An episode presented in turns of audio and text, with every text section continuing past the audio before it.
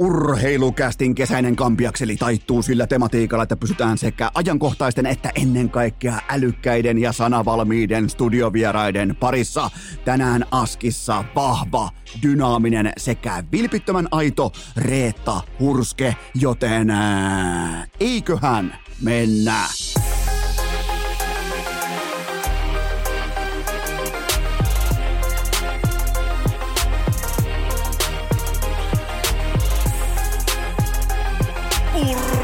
Urheilukäästin kesäkausi. Salvoksen pihastudiossa Eno Esko, tuottaja Kove ja konttaava pikkukaavetti. Tervetuloa te kaikki, mitä rakkahimmat kummikuuntelijat. Jälleen kerran urheilukästi mukaan on maanantai 14. päivä elokuuta ja se oli, kuulkaa, jumalauta, se oli kaunis sunnuntai aamu, kun yhtäkkiä sosiaalinen media on täynnä yhdyssanakyvyttömiä suomalaisia aikuisia miehiä, jotka toteaa, että toimittaja voi mennä itse sinne kehään menkää itse yrittämään. Nous hattua korkealle ja ennen kaikkea Robert Heleniuksen suuntaan. Mä en tiedä mistä helvetistä tämä johtuu, mutta tietty tavallaan tällainen kohderyhmä, nimenomaan se, joka käyttää useimmiten Facebookissa, se on ottanut oman profiilikuvansa vaikkapa autoratissa, aurinkolasit, ei osaa käyttää yhdyssanoja, eikä varmasti ole kotoisin ikinä mistään muuta kuin Vaalasta tai Forsasta.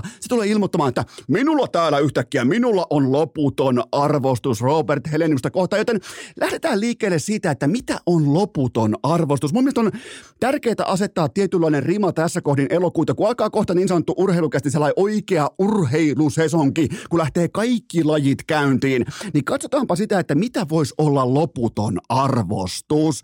Te varmaan tässä kohdin myös sallitte, että mä kategorisoin sitä urheilun näköalaa, jota mä voisin omakohtaisesti tituleerata termiparilla loputon arvostus. Mun papereissa se perustuu aina haalarikulttuuriin, toistoihin, työmäärään ja siihen armottomaan grindiin, siihen vittumaiseen ja ikävään osioon, siihen paskanmakuiseen pohjabetonin tuoksuun, siihen lapiointiin, mitä kukaan ei koskaan ihastele. Ootteko ikinä mennyt vaikkapa, vaikka, heitetään vaikka hatusta, olette mennyt vaikka Tuusulan asuntomessuille, niin ootteko te ikinä fiilistellyt siellä, että jumalauta, kun on komea betonisokkeli, että ai että kun on varmaan toi, niin kuin toi pohjabetoni, oikein, niin kuin, oikein vähän niin kuin jopa kopukka kangistuu siinä, että nyt on muuten pohja, ei, te katsotte sitä terassia, te katsotte sitä jättimäistä vaikka olohuoneen ikkunakokoelmaa, sitä jumalatonta lattiasta kattoo yhtä ikkunaa, niin sitä te katsotte. Te ette katso, teidän kopukka ei kollektiivisesti kangistu siitä betonista, ja se on nimenomaan se työmäärän tiimoilta. Se on se arvokkain yksittäinen segmentti, kun puhutaan huippuurheilusta, joten palataan loputtomaan arvostukseen. Mun mielestä Juurikin tästä syystä nimenomaan tämä grindi, tämä pohjabetoni, mun papereissa oli äärimmäisen ja ainutlaatuisen vaivatonta arvostaa JVGn lauantai-illan kokonaisuutta Olympiastadionilla, äh, Olympiastadionilla siellä Töölössä. Siis ei se, ei, ei se niilläkään ole pelkkää tikittävää kruunua ja johtotähteä ja äh, tarkenemista siellä pinnan alla – ei se ole mitään pintakaasua tai ikuista vappua. Se on saatanan kovaa sinikaulushihnaa, kun on kirjaimellisesti pakko painaa sitä pitkää päivää, jotta sä voit edes alustavasti kutsua itseäsi ammattimieheksi. Siitä on kyse. JVG on laittanut ne toistot sisään. Sitä kulttuuria kohtaan, sitä työmäärää, sitä vääntöä, grindia, taistelua, sitä, niitä kaikkia kyyneleitä sitä kohtaa mulla on loputon arvostus. Sitä kohtaa taas mulla ei ole minkään sortin lähtökohtaista arvostusta, että talenttia heitetään hukkaan. Että sitä tavallaan lapioidaan pitkin helvettiä ja toivotaan ilman työmäärää, ilman että laittaa ne toistot ja työmäärän sinne sisään ja alkaa kädet ristissä toivomaan hyviä asioita. Ikään kuin sä menisit viimeisillä rahoilla lottokupongin äärellä johonkin, että mulla on sellainen tunne, että tässä on se kuponki. Ei se ole. Ei se, se, se, se ei todellakaan ole, vaikkakin kuitenkin me ollaan suomalaisia. Ja tässä meidän veikkaus on aivopessy meidät vuosien saatossa niin karmaisevalla tavalla, että mehän kuvitellaan, että ainoa vaurastumisen tapa on Suomessa ostaa lottokuponki, mikä kertoo ihan kaiken tästä pelihullusta, peliongelmaisesta saatanan kansasta, jonka veikkaus on omakätisesti aivopessy kaikkien näiden vuosien aikana, mutta takaisin Robert Heleniukseen sekä loputtomaan arvostukseen.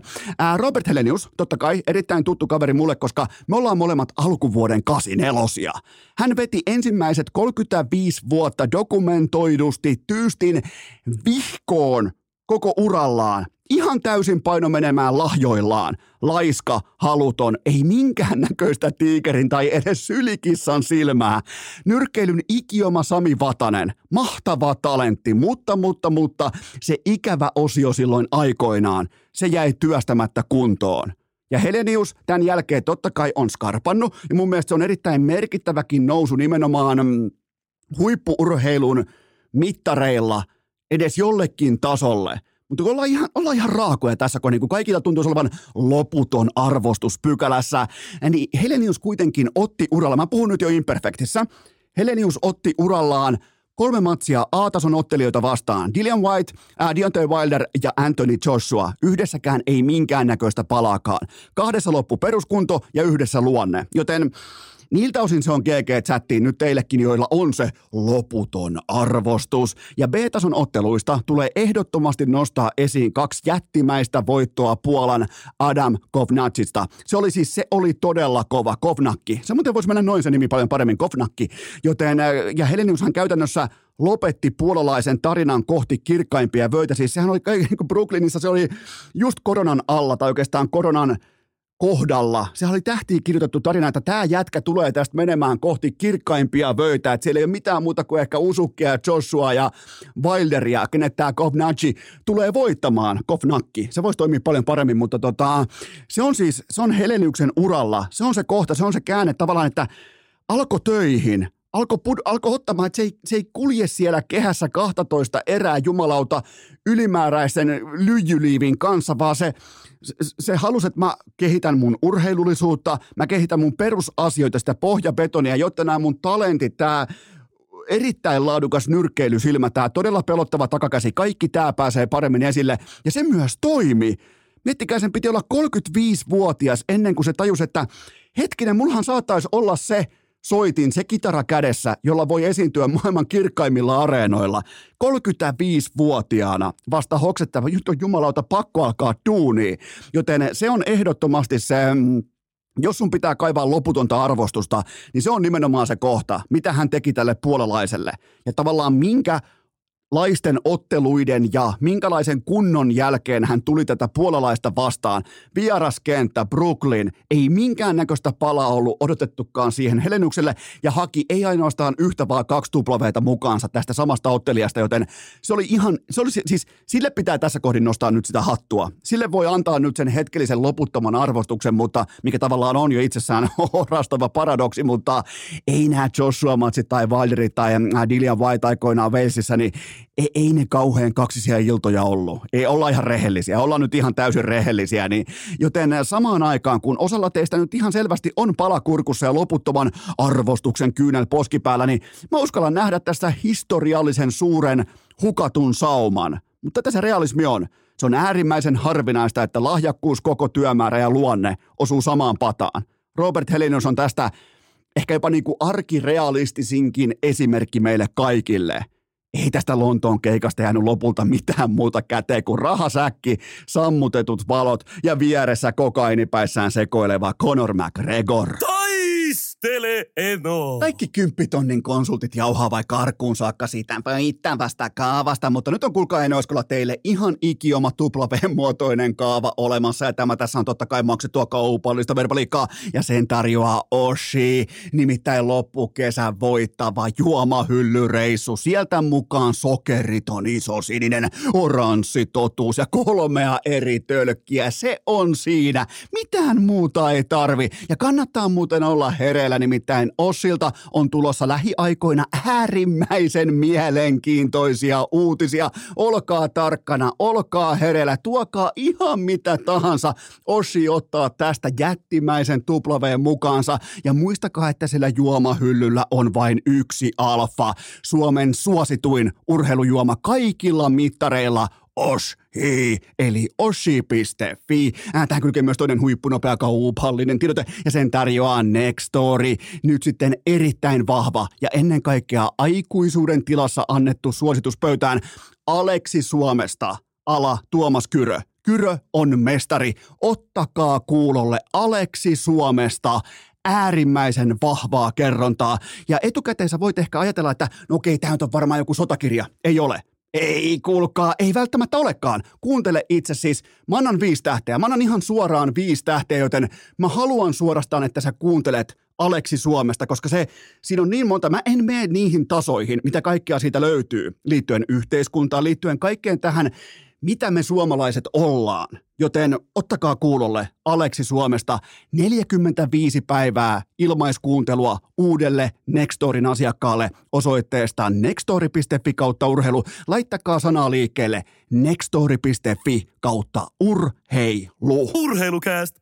Mielenkiintoinen koikun viikset ja pata. Pakko, pakko, pakko ja vielä kerran pakko erikseen hehkuttaa sitä kansaryhmää, jonka ainoa Robert Helenius argumentti on se, että meidän Robbe, se on meitä muita rohkeampi mies, koska hän uskaltaa astua samaan kehään vaikkapa Anthony Joshuan kanssa. Mä voin kertoa teille, että se on se alarima, jotta sä voit kutsua itseäsi nyrkkeilijäksi tai urheilijaksi, on se, että sä uskallat harjoittaa sitä sun valittua ammattia. Ei se ole mikään rohkeuden ylistyksen tavallaan statementti, että sä uskallat mennä työpaikalle.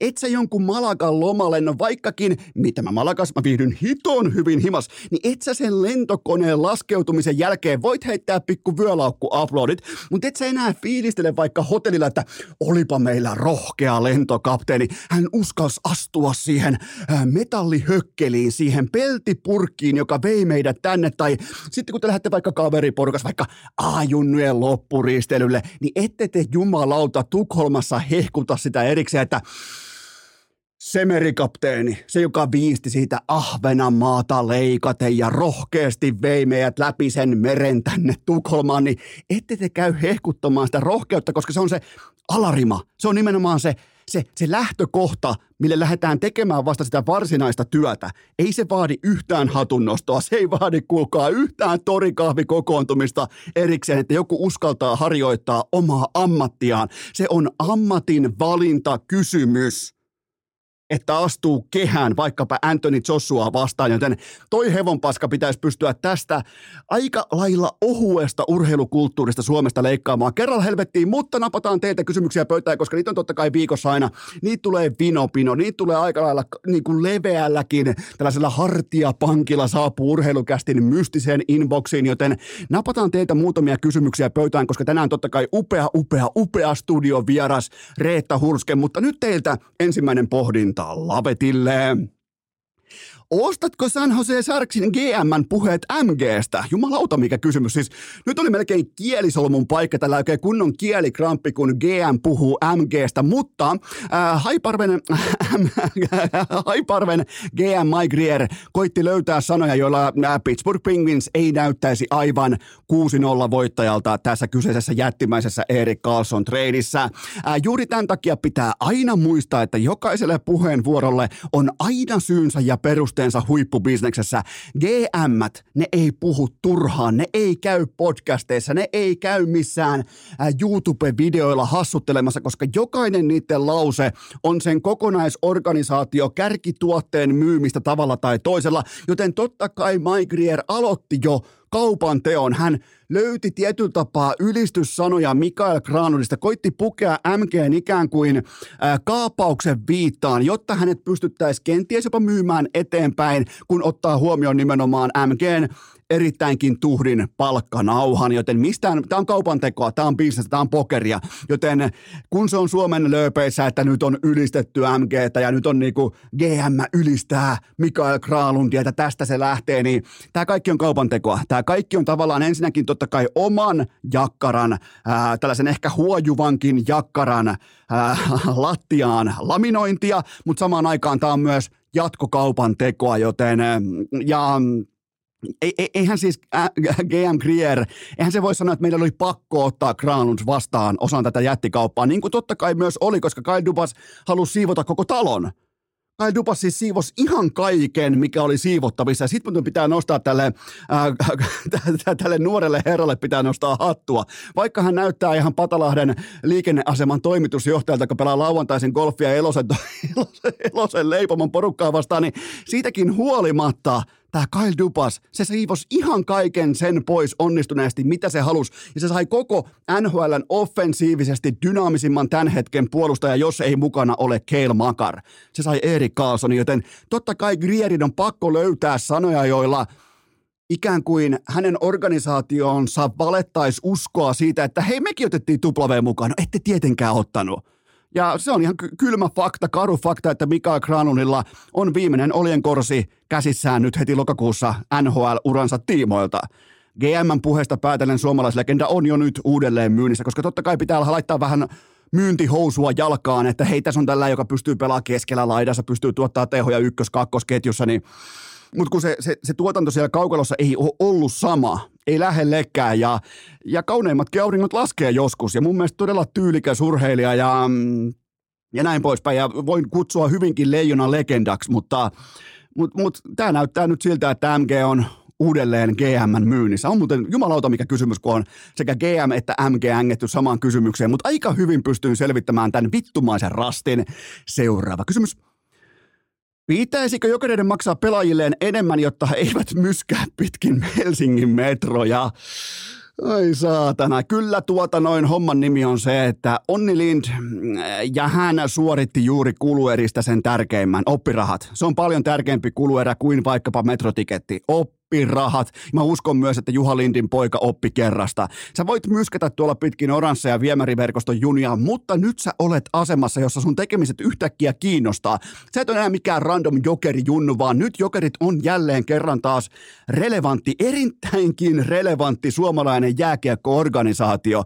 Jokereilla on aivan järkyttävän kova huomioarvo juuri nyt, sekä hyvässä että pahassa. Ja tämä on heti merkki siitä, että nyt jokereilla on taas väliä. Nyt ei myskätä pitkin metroja. Nyt ei käydä lipuntarkastajia käsiksi. Niin se on siinä. Ja muistakaa, että jokerit on edelleen usealle se punainen vaate. Se on joillekin jo ehkä, se voi olla positiivinen uutinen, se voi olla kiva juttu, se voi olla sellainen juttu, missä pöytä on putsattu ja mennään eteenpäin. Erittäin usko, uskottavan, mun papereissa erittäinkin uskottavan organisaatiopohjan voimin, mutta muistakaa, ei se punainen vaate kuitenkaan kertapesulla pois lähe useiden toimittajien, fanien ja näin poispäin silmissä, joten oppi rahoja, oppi, oppi, oppi rahoja ja kertalaakista vielä kunnon pakka pöytää, joten, mutta mä en ala tuomita Lindiä tämän lipun painin pohjalta, koska nämä jokerijunnut ihan oikeasti, näin välttämättä vielä tienneet paremmin. Nyt ne kaikki tietää paremmin. Ja siellä on varmasti A.J. Niemi ottanut pojan jo kulmahuoneeseen rauhassa keskustelemaan tästä kaikesta, tästä asiasta. Mitä se tarkoittaa, kun on se narri siinä rinnassa. Nyt ei olla minkään mystisen kätketyn jokeri junnutuotteen ää, jääkiekon harrastajia. Nyt ollaan, vaikka ollaankin vain Mestiksessä, nyt ollaan yhden Suomen mielenkiintoisimman seurabrändin alla ja sen mukaan myös toimitaan. Joten jopa voisin kääntää näin päin, että nyt kun Onni Lind kävi näihin metrotarkastajiin kiinni, niin kuin lipuntarkastajiin kiinni, eikä smurfeihin kiinni, niin, niin yllättävän vähällä päästiin, koska nyt tuolla kaikki tietää, että mediaa kiinnostaa aivan saatanasti se, etenkin se heikko hetki jokereiden tiimoilta edelleen. Haluatte tai ette. Se on kylmä fakta, että mediaa kiinnostaa se hetki. Ja oppirahat näin muodoin maksuun. Samoin kuin myös liputta matkustamisen ää, tuplamaksu vai mikä helvetti se onkaan se sakko, mikä sieltä tulee. En muuten koskaan saanut. En ole koskaan saanut tuota. Mulla on aina ollut tiketti mukana tai jos on mennyt pummilla, niin on käynyt sitten pienmuotoinen aina säkä, ettei ole tullut tarkastajia, mutta en ole Eskoja koskaan saanut ää, Helsingin paikallisliikenteessä tikettiä. Ja vaikka olisinkin saanut, niin ei, ei, ei mulla olisi vatsanpohja riittänyt käydä myskäämään siellä se on vähän sellainen, niin että varsinkin nyt kään, kamerapuhelmien aikana tällä, niin okei, okay, come on, tota noin, Onni Lind. Mutta joo, hei, oppirahoja, oppirahoja, vasta 18-vuotias poika ja mennään eteenpäin. Eikä mun, munkin ole turha tässä nyt käydä pinomaan mitään paskaa sen päälle, koska me kaikki ollaan oltu kahdeksanvuotiaita ja vähän typeriä ja junnuja ollaan.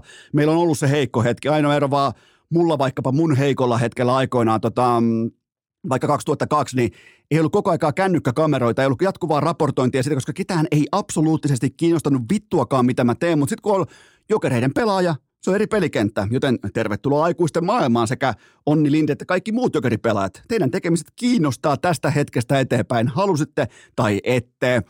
Seuraava kysymys. Joko olet myynyt kiekkoispo jokerit matsin tikettisi tulikuumassa katukaupassa ja miten tämä vaikuttaa Volt-miljonääri Kallosen kävelyyrakkaan? Mutta kuten heti huomaatte, mulle, mulle täällä Laarissa ei tai olla yhtään kysymystä liittyen SM Liigaan. Mulla on silti kaksi liittyen vaikka pauhuesti jokereihin, joten ää, lähdetään liikkeelle. Totta kai, siis mä ostin nämä liput 23 euroa per kappale, joten mä myyn ne nyt ulos yhteensä seitsemällä miljardilla eurolla väpättynä DoorDashin osakkeisiin, joten se on se hinta, millä mä oon valmis päästämään irti näistä tiketeistä ja, ja tota, mulla on liput, mulla on jumalauta, mulla on sold out tapahtumaan nyt liput ja onhan toi nyt upeaa, miten Kiekko ja Jokerit on saaneet nyt jo tietyllä tapaa rivalrin pystyy lähinnä fanien kannalta. Seurat herättää autenttista relevanssia, kun taas fanit on löytäneet jo poteronsa sosiaalisesta mediasta, että kumpi myy enemmän ja kumman fanien ansiota tämä sold oli. Aivan loistava. Siis just tätä, just tätä ja lisää. Ja, ja caps lockit pohjassa. Nyt saa olla lapsi ihan luvan kanssa. Varsinkin jokerifanit, jotka on tullut läpi sen kaiken KHL helvetin ja niillä on naurettu, niiden päälle on syljetty useita vuosia ja ihan täysin vielä syystäkin nimenomaan sen narripaidan päälle, ei siis fanien päälle, vaan narripaidan päälle. Joten mun mielestä niillä on nyt vähän saumaakin tulla sieltä esiin ja vähän niin kuin kaikki torvet soida, että hei me ollaan back. Me ollaan, ja niillä on ollut kaikki oikeus myös vetäytyä tuon tuotteen tiimoilta KHL-ajaksi ja tullaan nyt takaisin. Mä ainakin omakohtaisesti haluan toivottaa kaikki jopa niin kuin ihan siis lähtökohtaisesti eturivissä vielä kaikki Enoesko vihaajat mä haluan toivottaa takaisin. Nimenomaan ne jokerifanit, jotka oli pois, koska mä tykkään siitä, kun ne on vähän koppavia, ne on vähän ylimielisiä, vielä ne on vittu mestiksessä. Mä tykkään tästä. Mun mielestä on hyvä juttu. Tämä on pelkästään hyvä asia, että löytyy vähän tällainen kuin Espoo vastaa kerava asetelma tähän. Ja, ja tämä on helvetin hyväksi meille maksaville, vähän niin kuin random asiakkaille täältä jostain – sivusohvalta, jostain täältä maaseudulta, jostain kulmilta. Mua ainakin kiinnostaa ihan vilpittömästi, että miten tämä lähtee kehittyä tämä tarina sekä Kiekko Espoo että Jokerit. Ihan siis täysin, ei mun tarvitse täällä kusettaa ketään. Mulla ei pennikään kiinni, ei SM-liigassa eikä Mestiksessä, joten mä voin ihan vilpittömästi sanoa, että mua kiinnostaa Kiekko Espoon ja Jokereiden asiat tällä hetkellä enemmän kuin yhdenkään SM-liigaseuran asiat, joten tähän on tultu. Ja toimitusjohtaja Kallonen – Sehän lupasi, että hän kävelee Porvooseen oman hallinsa pihasta, mikäli tulee sold out kyltti oveen, joten ei mitään muuta kuin hokaa jalkaa toistot sisään. Ja Kallonen muuten, by the way, on juurikin sitä, mitä Suomi-kiekko kaipaa tällä hetkellä. Sellaista tiettyä niin kuin masolehtosmaista, autenttista, rentoutta ja räväkkyyttä, nuorekkuutta, nahka takana saatana, jatkuvasti stondis ilman viagraakin, niin, niin tota, siitä on kyse. Ja, ja, ja, nimenomaan niin kuin samalla ätäkillä, millä ne perusti aikoinaan Voltin, että siinä on sellainen tietty lapsen into ja, ja, ja sitähän tässä nyt on. Ja, ja sen, sen takia tähän on helppo samaistua, koska siellä on hymynaamuja, siellä on siis energiaa, siellä on naurua, siellä on naurun remakkaa ja vähän niin kuin tehdään tosissaan, mutta silti vähän kuitenkin kujellaan ja kieli poskessa ja myydään tuotetta ja tälleen ja ollaan mestiksessä ja Mä ostan, kuten näitte, mä ostan. Mä, mä en myykkää seitsemän miljardilla mun kiekkoespon tikettejä. Kaupat on ohi, jumalauta. DoorDash voi painu helvettiin, joten sillä lailla. Seuraava kysymys. Joko voidaan vihdoin todeta entisen Pirran pihassakin, että Heinolan kiekko is back. Jumalauta, pelittojen uusi elämä. Heinolan kiekko ja vittu vielä Birraki mainittu, niin mä sytyn, mutta siis tää jumalauta potki. Tätä porukkaa mä aion mennä katsomaan betoniin. Mä aion ostaa lipun sekä makkaran että myös euron karkkipussin. Liki 50-vuotias Saki Nurminen takalinjoilla suorittaa kaksi vaiheista avauspeliä. Eli, eli hidas avaus, ranne, ränniin, nopea avaus lämäri ränniin. Ja samaan aikaan Tomi Inkinen finalisoi kolmen tunnin loppuvenyttelyitä, niin tämä on se tuote, tämä on se viihdetuote, mitä mä aion kuluttaa ensi kaudella, joten nyt on sitä tuttua energiaa. Birran pihassa nimenhuuto valomerkin jälkeen, että ketä lähtee huomenna matsiin. Ei mitään mes, mestishössötystä tai että oltaisiin matkalla johonkin paskan vitu. Toi kaupunki kuuluu rautaliikaan, ne pelaa betonimöhkäleen sisällä ja tämä on se tuote, mitä mä aion ostaa joten heki pelität rautaliiga, mä oon valmis. Nurmisen ja Inkisen half-half paidalla katsomo ja se on siinä makkara, ehkä jopa tuplamakkara. Ja jumalauta, jos on vielä tuttuja naamoja myymässäkin, voi hyvinkin myös olla, niin kuin, että talkoolaiset on hyvinkin tuttuja naamoja sieltä, niin mä oon back. Mä en käynyt katsomassa yhtäkään ää, ex-Heinolan kiekon mestishössötysmatsia, koska mun mielestä kaikki oli päälle liimattu ja mä oon myös sanonut sen, että mä ei kiinnostanut se paskaakaan. Mun mielestä se oli pelkkää feikkaamista, se oli pelkkää nää tällaista niin kuin Vierumäen lonkeroiden änkemistä heinolalaiseen. Vähän niin kuin kuviteltiin olla siellä jotakin, mitä ei todellakaan olla. Heki kuuluu rautaliigaan. Silloin eikä, eikä niitä koululaisia, niitä pikkujunnuja, niitä pikkueskoja siellä, niin aikoinaan niin ei mua kiinnostanut vaikka se, että pelataanko nyt vaikka ykkösdivaria tai SM-liigaa. Ei kiinnostanut sekunnin vertaa, vaan mua kiinnosti se, että miten Marko Nyyman laittaa erkat ja onko Kenakkala iskussa, mikä on Vellingin kunto tänään, tuleeko vastaan diskosia Pasi Sinikunnas, niin ei, ei, ei mulla ollut mitään hajua, mistä pelataan tai miksi pelataan. Mun mielestä oli ihan saatanan upeata mennä katsomaan – sinne jäähallille niitä legendoja, jotka tulee vastaan. Vaikka sitten keskustasta voi tulla vaikka Marko Nyyman, voi tulla vastaan vaikka poliisin niin kuin arkityöpuvussaan – ja, ja sitten iltaisin hän pukee numeron 16 Heinolan kiekon kapteeni ja saatana laittaa keski mustaerkan siihen, niin, niin kuin ihan legendana. Niin se, sitä on urheilukulttuuri. Se ei ole sitä, että tulee jotain random opiskelijapoikia tuolta jostain saatana pitkin vierumäkeä, tulee pelaa 12 peliä hekiä tai siis pelittoihin. Sen jälkeen menee kokeilemaan vähän liikaa ja sen jälkeen HPK ja vähän vittu Fopsia ja Tepsiä. Niin ei, silloin ei synny mitään. Ne pystyy edelleen mainitsemaan suoraan lonkalta vetämällä Heinolan kiekon pelaajia, Huovilan nakkia. Mä pystyn Särkiniemen Teroa heittämään tosta ja Väkiparran Petteriä. Mä pystyn siis ampumaan Minkku kaikki. Siis mä, mä, muistan ihan uskomattoman kasan nimiä. Ja osa, osa teistä on varmaan tuttu ää, Varmasen Esa, korjaa Varmasen Jukka, miksei myös Esakin osalle porukasta.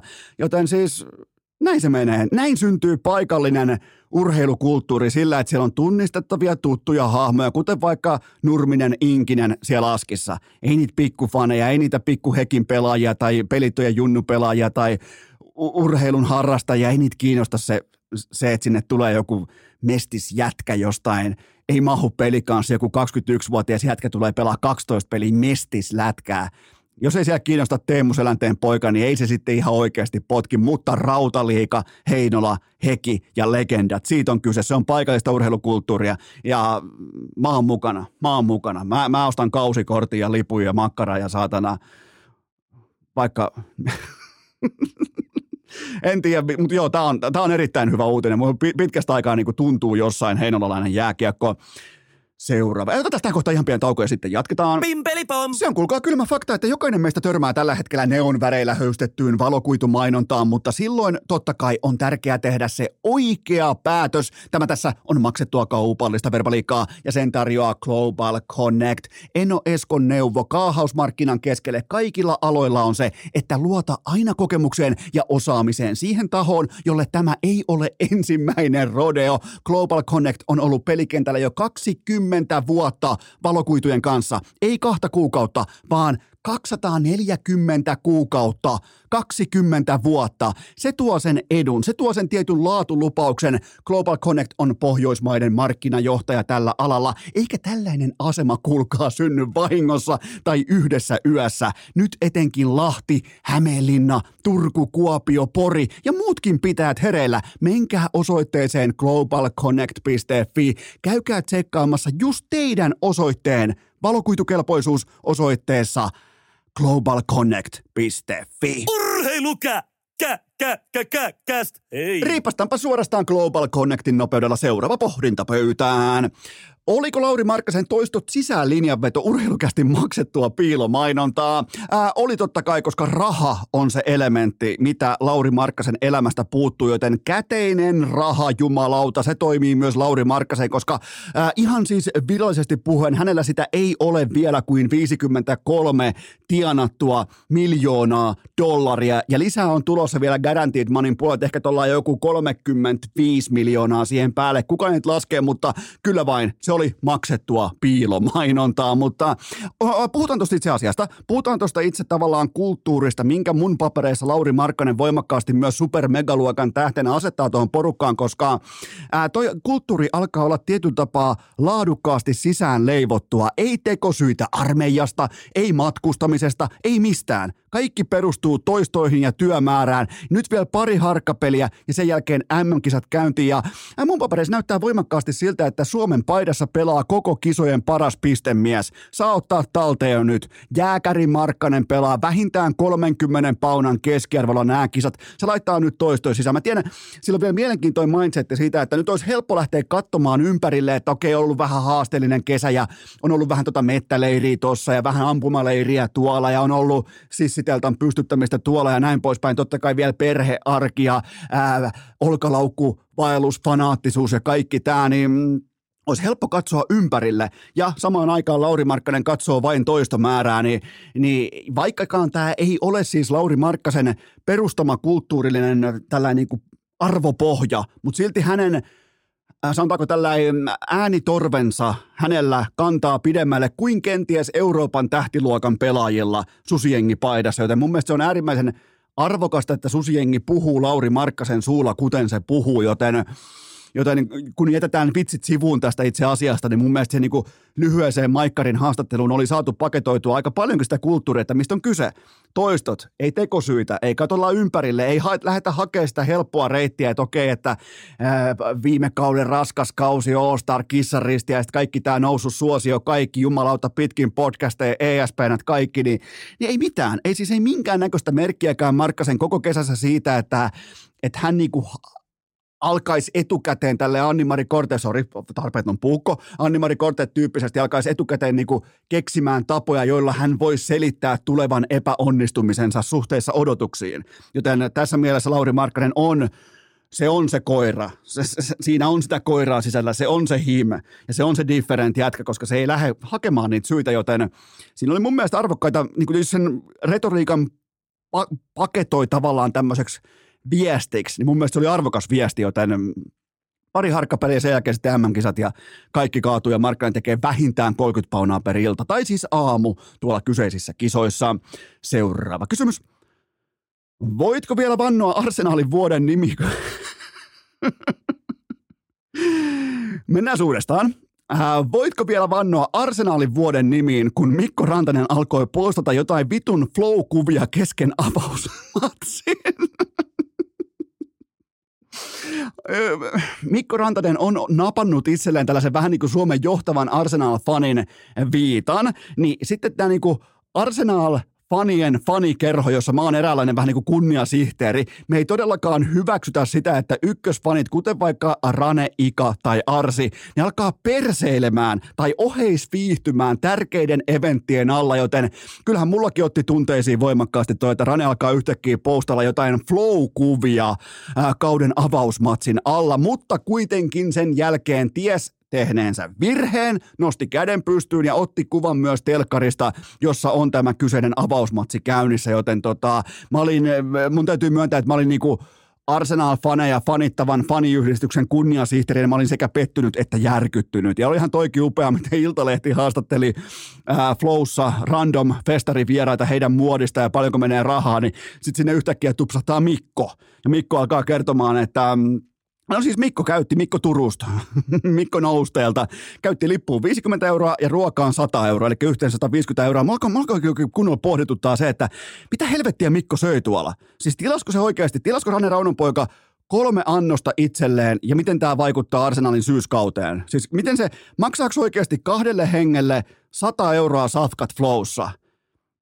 O- onneksi jumalauta, Rane tienaa 9,5 megaa per kausi, vai onko 9,25 per kausi? Muutenhan se söi sitten poikki tuolla Flowssa. Onneksi oli vain yhden päivän siellä. Mutta tästäkin huolimatta, tästä niin pikku Rane-selkkauksesta huolimatta Arsenal 2-1 kotivoittoon, ei mitään hamista, joten tota, ja mestaruusparaatin ensimmäiset betoniporsaat on jo lastattu lava-auton kyyti, joten ihan kaikki on aikataulussa. Seuraava kysymys. Onko urheilukästi muilutus pakotettu jo irti seisontavakuutuksesta ja milloin lähdetään varmistamaan, että Messi tägää Robert Taylorin mukaan IG-postauksiinsa? Erittäin hyvä kysymys. Viimeisen päälle laatukysymys ja tämä on oikeastaan niin kuin ihan sama tämä Messin täkäämättömyys. Tämä on ihan sama kuin vaikkapa JVG ei olisi kunnioittanut Pave Maijasta tai Teemu Brunilaa tai mm, ää, sama kuin Rocky ei olisi kunnioittanut Apollo Creedia, Mikistä nyt puhumattakaan. Sama kuin Turtlesit ei olisi jumalauta kunnioittanut tikkua, joten kyllä se follow-nappi sieltä vielä tulee. Meidän pakko ei ole laittaa urheilukästi muilutuspakua liikenteeseen vielä tässä kohdassa. kun se follow sieltä tulee, kun se ensimmäinen tagi sieltä tulee Robert Taylorille, niin mä haluan alleviivata siellä vielä sitä niin kuin näin okay, kunnon bändivaunu kulttuurissa, että se on sitten koko Suomen follow. Se on sitten välittömästi koko Suomen follow-nappi, eli käytännössä Lionel Messi seuraa koko Suomea, jos hän jonain päivänä löytää sen Robert Taylorin Instagram-tilin sieltä IGstä, että se on se lähtökohta. Ja ai jumalauta muuten, Messi viiteen matsiin peräkkäin taululle. Ja todella, todella siis vilpitön sellainen energia-aalto globaalissa jalkapallossa, että kuningas is back. Ja jumalauta, kun se hymyilee, hengittää hienosti ja dominoi kentällä. Ja kukaan ei puhu pelin tasosta mitään. Kaikki ajattelee ja alleviivaa sitä, että tämä tässä on Goat. Joten totta kai Cristiano Ronaldo oli pakko kahlata ylös epärelevanttiuden altaasta. Se postasi someen kuvan jonkun höpö, höpö, höpö, höpö, höpö elokuun palkinnon kanssa. Ja miettikää, se joutui tituleeraamaan tätä pystiä erittäin tärkeäksi pokaaliksi. Se siis sanoi, että mä oon niin onnellinen, kun mä sain voitettua meidän joukkueelle tämän erittäin tärkeän ja arvostetun pokaalin. Oletteko te koskaan kuullut, että joku vaikka Patrick Mahomes joutuu sanomaan, että tämä Lombardi Trophy tämä on erittäin tärkeä ja arvostettu pokaali, tai, ää, tai sitten vaikka ää, Flowssa Mikko Rantanen on sanonut, että Stanley Cup on erittäin arvostettu ja tärkeä pokaali, koska jos ne on arvostettuja ja erittäin tärkeitä, niin sitä ei välttämättä tarvi alleviivata erikseen se CR7, vittu siis äijällä on ihan kaikki ja Lionel Messi asuu sen pääkopassa ilmasiksi, ei maksa vuokraa, ei maksa edes vuokratakuuta. Se asuu siellä silti. Ai jumalauta mä nautin, miten kaunilla tavalla lopulta Goat-debatti kaikkien näiden vuosien jälkeen on arkussa. Seuraava kysymys. Oletko valmis nöyrtymään Primin valtakauden alla nyt, kun sekä Arsenal että FC Bayern München juovat tätä tubettajalitkua? Onhan, täytyy myöntää, että tämä on jokseenkin erikoista aikaa urheiluhistoriassa. Tuohon vielä lyödään totta kai kylkeä sellainen pieni brändi kuin FC Barcelona, mutta jos miettii vaikka Harry Kanein saapumista FC Bayern Müncheniin, niin se oli kakkoskorin uutinen verrattuna tähän. Siis jos katsoo kaikkia tunnuslukemia vaikkapa uutisten leviämisestä ja niiden mielenkiintoarvosta, joten Tämä on mennyt mielenkiintoiseksi ja Harry Kaneista on pakko sanoa, että Tottenhamin epäkultainen kosketus oli tallella välittömästi jossain Saksan höpö, höpö superkapissa Leipzigilta turpaan. Harry Kane on kokoonpanossa, joten miehen voi ottaa pois Pohjois-Lontoon valkoisista, mutta sitä, sitä pohjois-lontoolaisten valkoista, jotka on viimeksi voittanut jumalauta joskus sotien jälkeen jotain, niin tota, sitä ei voi ottaa pois miehestä, joten erittäin kova hankinta. Välittömästi häviämisen kulttuuriin käsiksi heti ekassa matsissa. Ää, vaikka mä en ole KSIin tai Logan Paulin ää, fanipoika, niin mä nostan vilpittömästi hattua heille, koska ja, ja siis mä voin olla, mä oon jo sen verran van, vanha tällä vähän setämies, että mä voin samaan aikaan olla kuluttamatta heidän tuotetta ja silti arvostaa heidän kykyä pelata peliä, koska toi peli on hallussa ja se on totta kai mm, jättimäiset investointiyhtiöt taustalla tekemässä tätä Primein äh, kokonaispakettia kasaan, mutta toi on, toi on nerokasta markkinointia ja se resonoi muhun. Mulle, mä oon maistanut niiden tuotetta, mulla ei ole oikein mitään sanottavaa, mä en kaada sitä todellakaan myöskään vessanpönttöön, mutta tota, mä en ikinä tuu maksamaan ja kukaan mun lähi, mä henkilökohtaisesti valvo, että kukaan mun lähipiirissä ei osta 16 euron energiajuoman pulloa, joten ja kohta muuten tulee sitten Primein hinnat Suomessa tonttia, tuote poistuu markkinoilta epärelevanttina, mutta hei, olihan hauska runi ja tokihan se tuppaa olemaan vähän tuommoista, kun joutuu kilpasille vaikkapa Oshiin kanssa, joten tota, mut, mutta toi noiden leviäminen urheiluun, se, se, on, se on fiksusti, erittäin älykkäästi hoidettu kokonaisvaltainen tällä jättimäinen kampanja ja en ole täältä, vaikka ei sinällään arvosta pelaajia, mutta arvostaa peliä. Seuraava kysymys. Mihin kategoriaan isket Niklas Anttilan dominantin Suomen mestaruuden viime viikolta? Äh, tämä olisi voinut melkein jopa kerätä jaksoakin, mutta nyt ei kerennyt, mutta tämä oli siis statementti.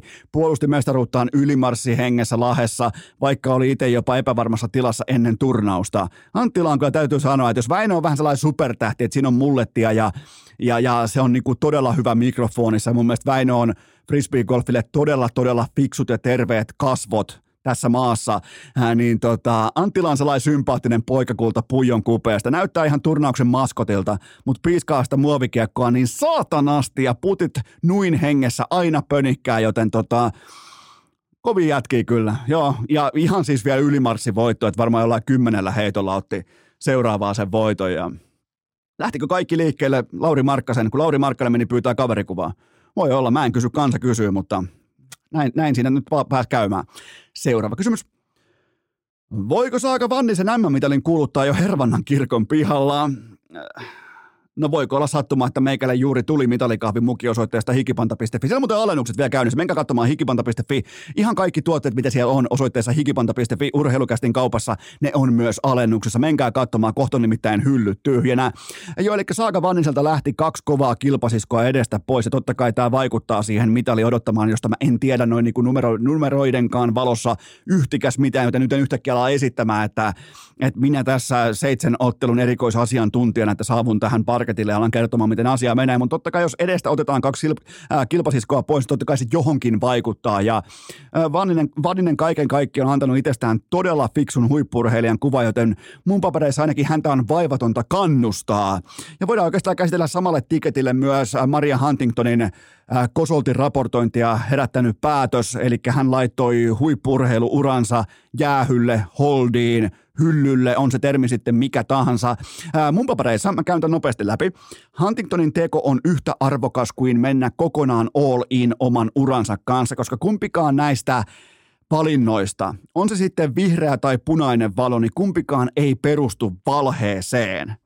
Ja mun mielestä se on rehellistä, kun ei roiku mukana, kun koko sydän ei ole messissä, joten se on tavallaan mun kaksenttinen ajatus nimenomaan liittyen tähän Maria Huntingtonin päätökseen ja ja allekirjoitan sen, koska se on rehellinen päätös, niin tota, pystyn sen siitä syystä allekirjoittamaan, eikä pyöri tuolla pitkin kilpailuita tai yritä pitää itseään väkisin relevanttina nimenomaan urheilun viitekehyksen kautta, koska totta kai Huntington on jo, vaikkapa muilla saroilla se on jo muun muassa vaikka sosiaalisen median tähti, näin voi sanoa, siis kun katsoo numeroita ja katsoo levikkejä, katsoo kumppanuuksia ja kaikkea tätä, niin, niin tota, se on vaan karu tosiasia, että et se ura – vaikka kaikki olisi nyt jo sanottu ja tehty itse kentällä, niin ei, ei, ei siinä, siinä niin uran tiimoilta niin ei ole mitään huolta sitten taas, mitä tulee vaikka työntekoon ja näin poispäin, joten se, ne kortit on pelattu fiksusti ja mun mielestä tämä päätös on aito. Mä voin sen itsekin tällaisena niin satunnaisfanina, mä voin sen myös allekirjoittaa, koska mä en näe, ei mennä, no, mä olen jälleen menossa niin väärään suuntaan nyt ja vääriä urheilijoita kohden tässä mun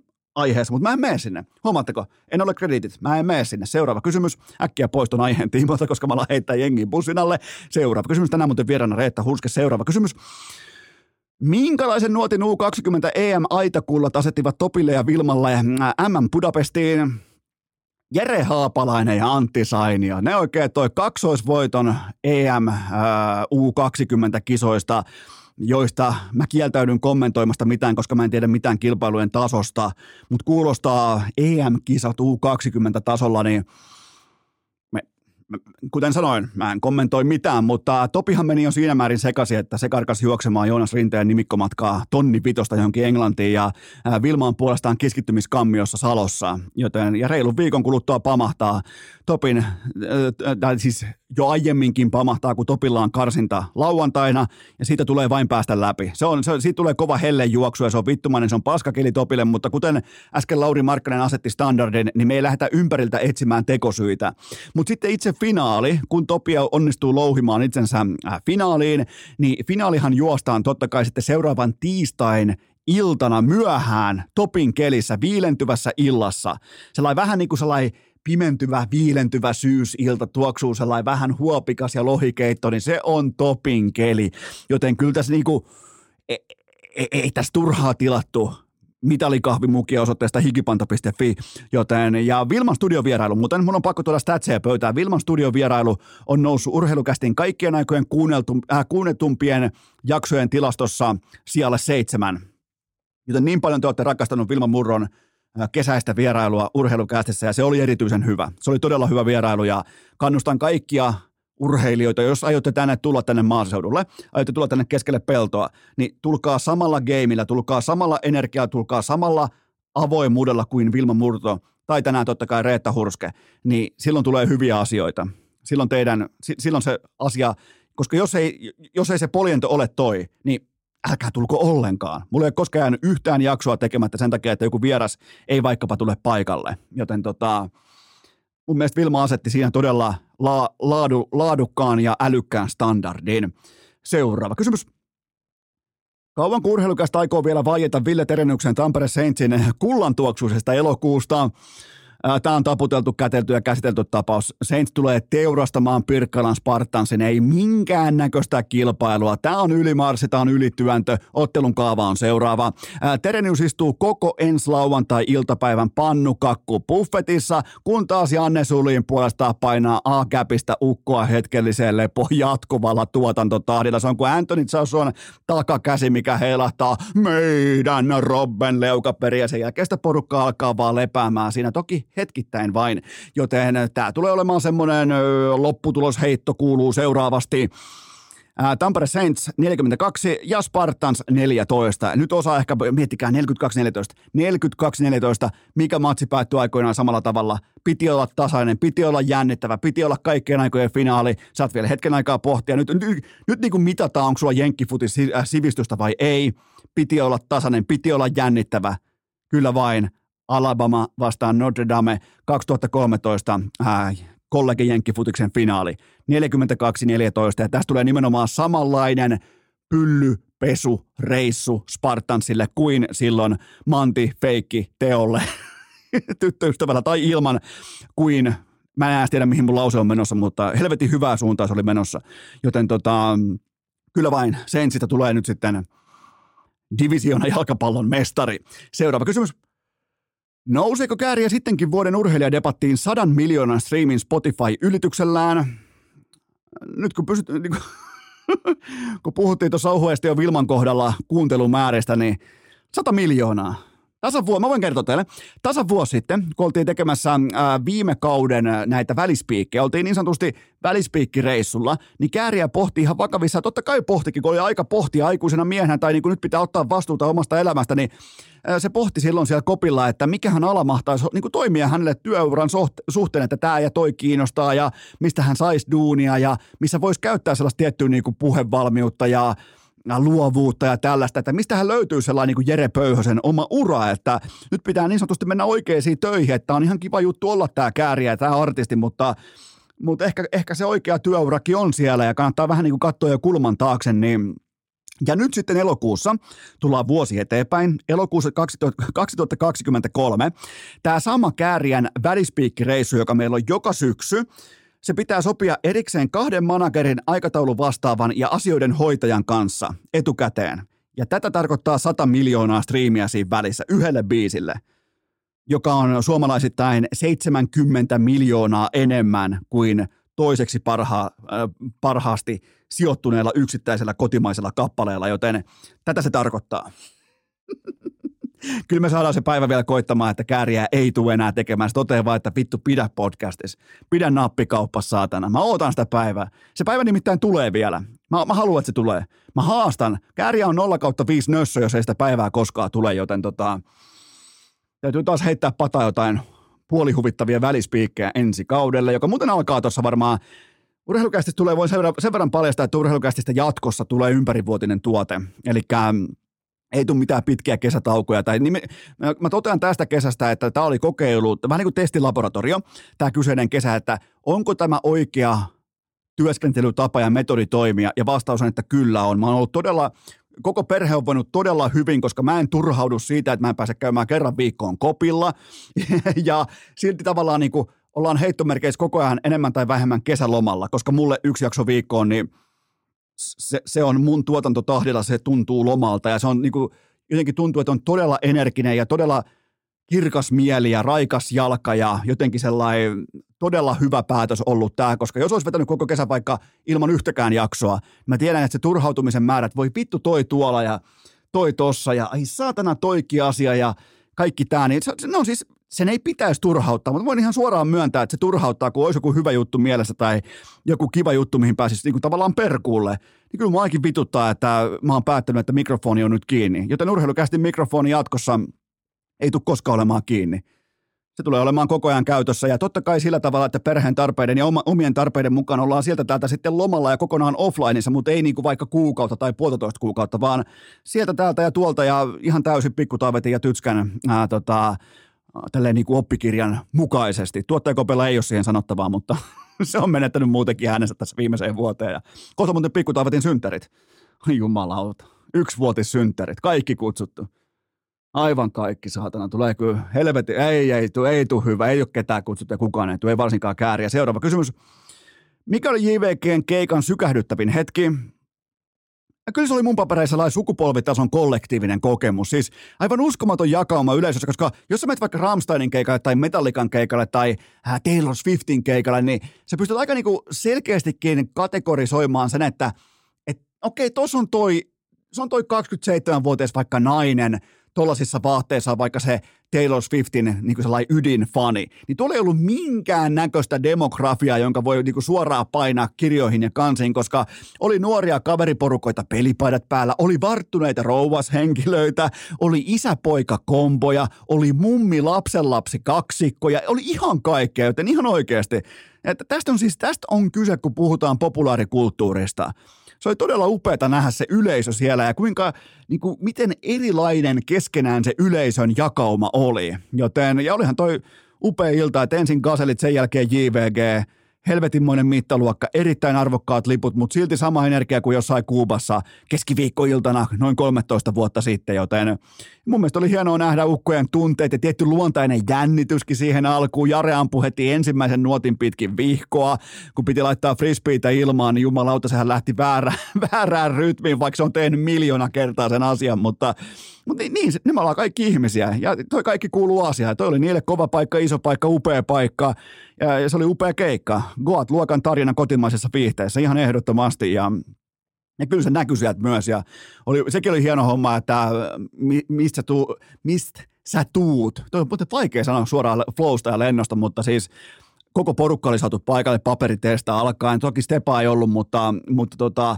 ylipäätään nähdä ne kaikki, se ei syntynyt niin kuin vuosien mitassa, kun joku menestyy tai jotkut muut sitten kenties ei menesty, niin ei ole mitään katkeruutta tai sellaista niin kuin pahaa mieltä siellä ja oli paljon ystäviä, oli mukana lavalla, JVGn ystäviä siellä ja näin poispäin ja Hombri oli laulettu katsomosta käsiin ja kaikkea tällaista. Erittäin onnistunut. Erittäin onnistunut Goat-luokan tällainen tarinan paketointi kotimaisessa viihteessä, joten tähän kohtaan ihan pieni tauko ja sen jälkeen sitten todella, todella sanavalmis ja dynaaminen Reetta Hurske. 12,58 sekunnin kuluttua studion mondolle astelee Reetta Hurske, mutta sitä ennen mulla on teille huippunopeaa kaupallista verbaliikkaa ja sen tarjoaa totta kai Leader, leader.fi. Ne piirtää kel on liideri. Muistakaa yleisurheilun MM-kisoissakin. Ne piirtää kel on liideri. Älkää nojautuko mihinkään feikkituotteisiin, vaan ottakaa sieltä kaupasta mukaan liiderin hyllyltä nimenomaan sitä aitoa, oikeaa, alkuperäistä liideriä. Ja Leader, totta kai, on Suomen olympiaurheilijoiden ja leijonien virallinen yhteistyökumppani. Sielläkin luotetaan Leaderiin, joten miksi et sinäkin? Enoeskon kesäkattaus, super elektrolyyttessiä pulloon ja retkireppuun yksi buffet-patukka. Se on kulkaa siinä, se on loistava kombo, sille jättimäinen suositus. Kaikki tuotteet löytyy kätevästi osoitteesta leader.fi ja nyt ääneen Suomen pika-aitojen kuningatar Reetta Hurskee. Hyttysten ininää. Kläborotan vikinää. Puhjennut kottikärryn rengas ja kuulokkeessa urheilukääst. On aika toivottaa tervetulleeksi urheilukästin seuraava vieras, joka on ihan siis tilastopohjaisesti, absoluuttisesti tämän kyseisen podcast-historian nopein yksittäinen vieras. Reetta Hurske, tervetuloa urheilukästiin. Kiitos paljon. Mä oon vähän sitä mieltä, että tässä on käynyt paljon kestävyysurheilijoita, kaiken maailman jumalalta, tiedätkö, Topi Raitasen. Sä oot nopein, miltä tuntuu? No aika hyvältä, joo.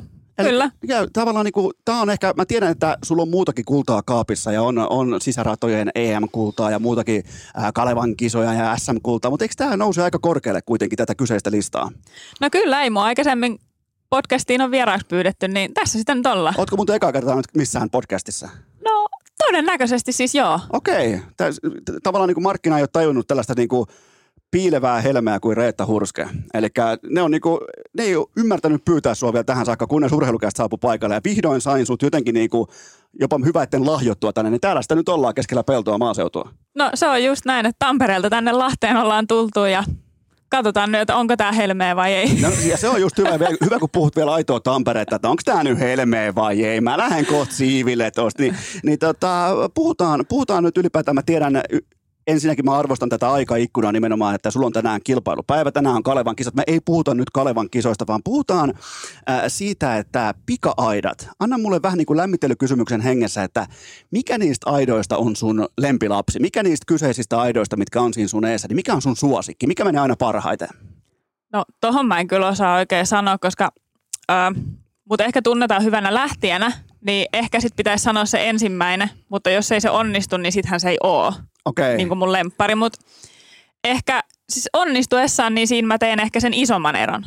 Okei. Okay. ensimmäisellä 14 metrillä. Okei, okay, se tota, mutta onks, löytyykö sellaista niinku viha-aitaa sit sieltä? Onko joku, mikä on, mihin on tullut vaikka kisojen kaatumisia tai tällaiset, että on hyväkin aika mennyt vihkoon, niin tota, onko joku niistä aidoista semmoinen vähän niin kuin vihalistalla? Ehkä nyt kesällä on ollut semmoinen, se vitos-kutosaitaan, että siinä pitäisi rytmiä pystyä muuttaa, mutta ei ole nyt onnistunut mutta ehkä se vielä joku päivä. Arvoa, mitä mä löysin, kun mä tein siis, mä tein niskalimassa duunia täältä tätä vierailua varten. Mä tein niin kuin mä käänsin kaikki kivet. Okay. Ja mä sain vihdoin ehkä mun päähäni tauttua, että ne kaikki aidat ei ole vastaavalla identtisellä etäisyydellä toisistaan, vaan se lähdöstä ekalle on pidempi matka kuin sen jälkeen on, onko se kahdeksan ja puoli metriä niiden väli. Sen jälkeen sitten taas vika-aita ja maaliviiva, niin siinä on myös pidempi väli. Joo. Eli mä oon ihan varma, että kuuntelet tällä hetkellä, siis mitä siellä on, eihän tätä näe silmällä. Ylipäätään useimmiten aitajuoksu, se kuvataan sieltä edestäpäin, varsinkin sieltä vähän niin kuin aidan alta sieltä väliköstä, kun mennään, sen jälkeen ollaankin jo lähdössä, ja sen jälkeen juostaan helvetin kovaa ja katsotaan, että mihin kello pysähtyy. Niin eihän tällaista ole koskaan tullut pongattua. No joo, en mä ole ehkä sitä itse tuolla ajatellut, että itselle se eka aita on 13 metrissä ja sitten on 8,5 metrin välein, kunnes tulee maaliviiva. en mä oikein kosannut sitä tuolla niin ajatella, mutta ehkä sitten, joo. No jatketaan nyt, kun on vähän niin kuin kisapäivä, niin pidetään sykkeet korkealla. Breikkaa mulle pika-aitojen suoritus. Eli siitä hetkestä, tiedätkö, kun siellä vaikka Kimmo Portilla sanoo tässä Reetta Hurskeessa vilkutat kameralle ja sen jälkeen mennään sitten niihin telineeseen, niin kerro mulle ensinnäkin, että kun sulla on tiettyjä varmaan huippurheilijan, sulla on tiettyjä fokuspisteitä, että fokus on sanotaanko ei kaikissa asioissa samaan aikaan, vaan että vähän niin kuin fokus kerrallaan, että mitkä on niitä ydinasioita, jotta se suoritus on vaikka sen 1270? No ehkä nyt tälle kaudelle ainakin itselle on tullut semmoinen, että, että paukusta täysillä. Joo. Sehän on niin kuin se ensimmäinen. Ja sitten, että 60 metriä niin kovaa kuin lähtee. Sitten jos ei se tuu sen viisi seuraavaa aita, niin sitten mä en voi sille mitään. Mutta mun täytyy miettiä se, että 60 metriä tulee vaan niin kovaa kuin jaloista lähtee. Okei, okay, eli miten tuohon voi, koska mä voisin helposti kuvitella näin ihan rivikansalaisena, että sehän on itsestään selvää, että siellä mennään täysiä. Niin onko siinä jotain eri täysiä menon niin kuin leveleitä? No ehkä itselle semmoinen ajatusmalli, että kun mä oon tosi hyvä niin kuin kuudella kympillä ja sitä tulee treenattua niin hallikaudelle, niin sitten me ajateltiin, että kun se ajatusmalli toimii, niin miksei me siirretä sitä suoraan satase aitoihin, että ei mun vauhti hyydy, niin kuin 60 metrin kohdalla. Mutta sitten tavallaan se ajatusmallina on helpompi juosta ensin viisaitaa ja sitten pohtia ne viisaitaa sitten sen jälkeen. Okei. Mutta se on mun ajatustapa. Okei, eli se on niinku, aivot menee tavallaan niinku eri kilpailun puolelle sen viidennen aidan jälkeen. Mä aion nimittäin ottaa tuon tänään katsomassa seurantaa nimenomaan. Mä katson sun silmiä sillä hetkellä, kun se viides aita on siinä. Mä katson, sit mä sanon mun tota, sanon tytskälle siinä vieressä, että huomaat sä, Reetalla vaihtui tuossa vähän niin kilpailu, niin mä oon taas ytimessä. No, sä voit sitten asiantuntijana nyt käyttää sitten tätä tätä sitten. No onko tämä yhtä kuin sun suurin vahvuus tuossa lajissa? Nimenomaan asiantuntijat puhuu, selostajat puhuu nimenomaan siitä niin kuin alusta, että kun tulee se paukka ja sen jälkeen kun mennään, niin, niin saatat siinä sitten sen sun vähän niin kuin etumatkan, lyöt statementin pöytään, niin onko se nimenomaan sun suurin vahvuus tuossa lajissa?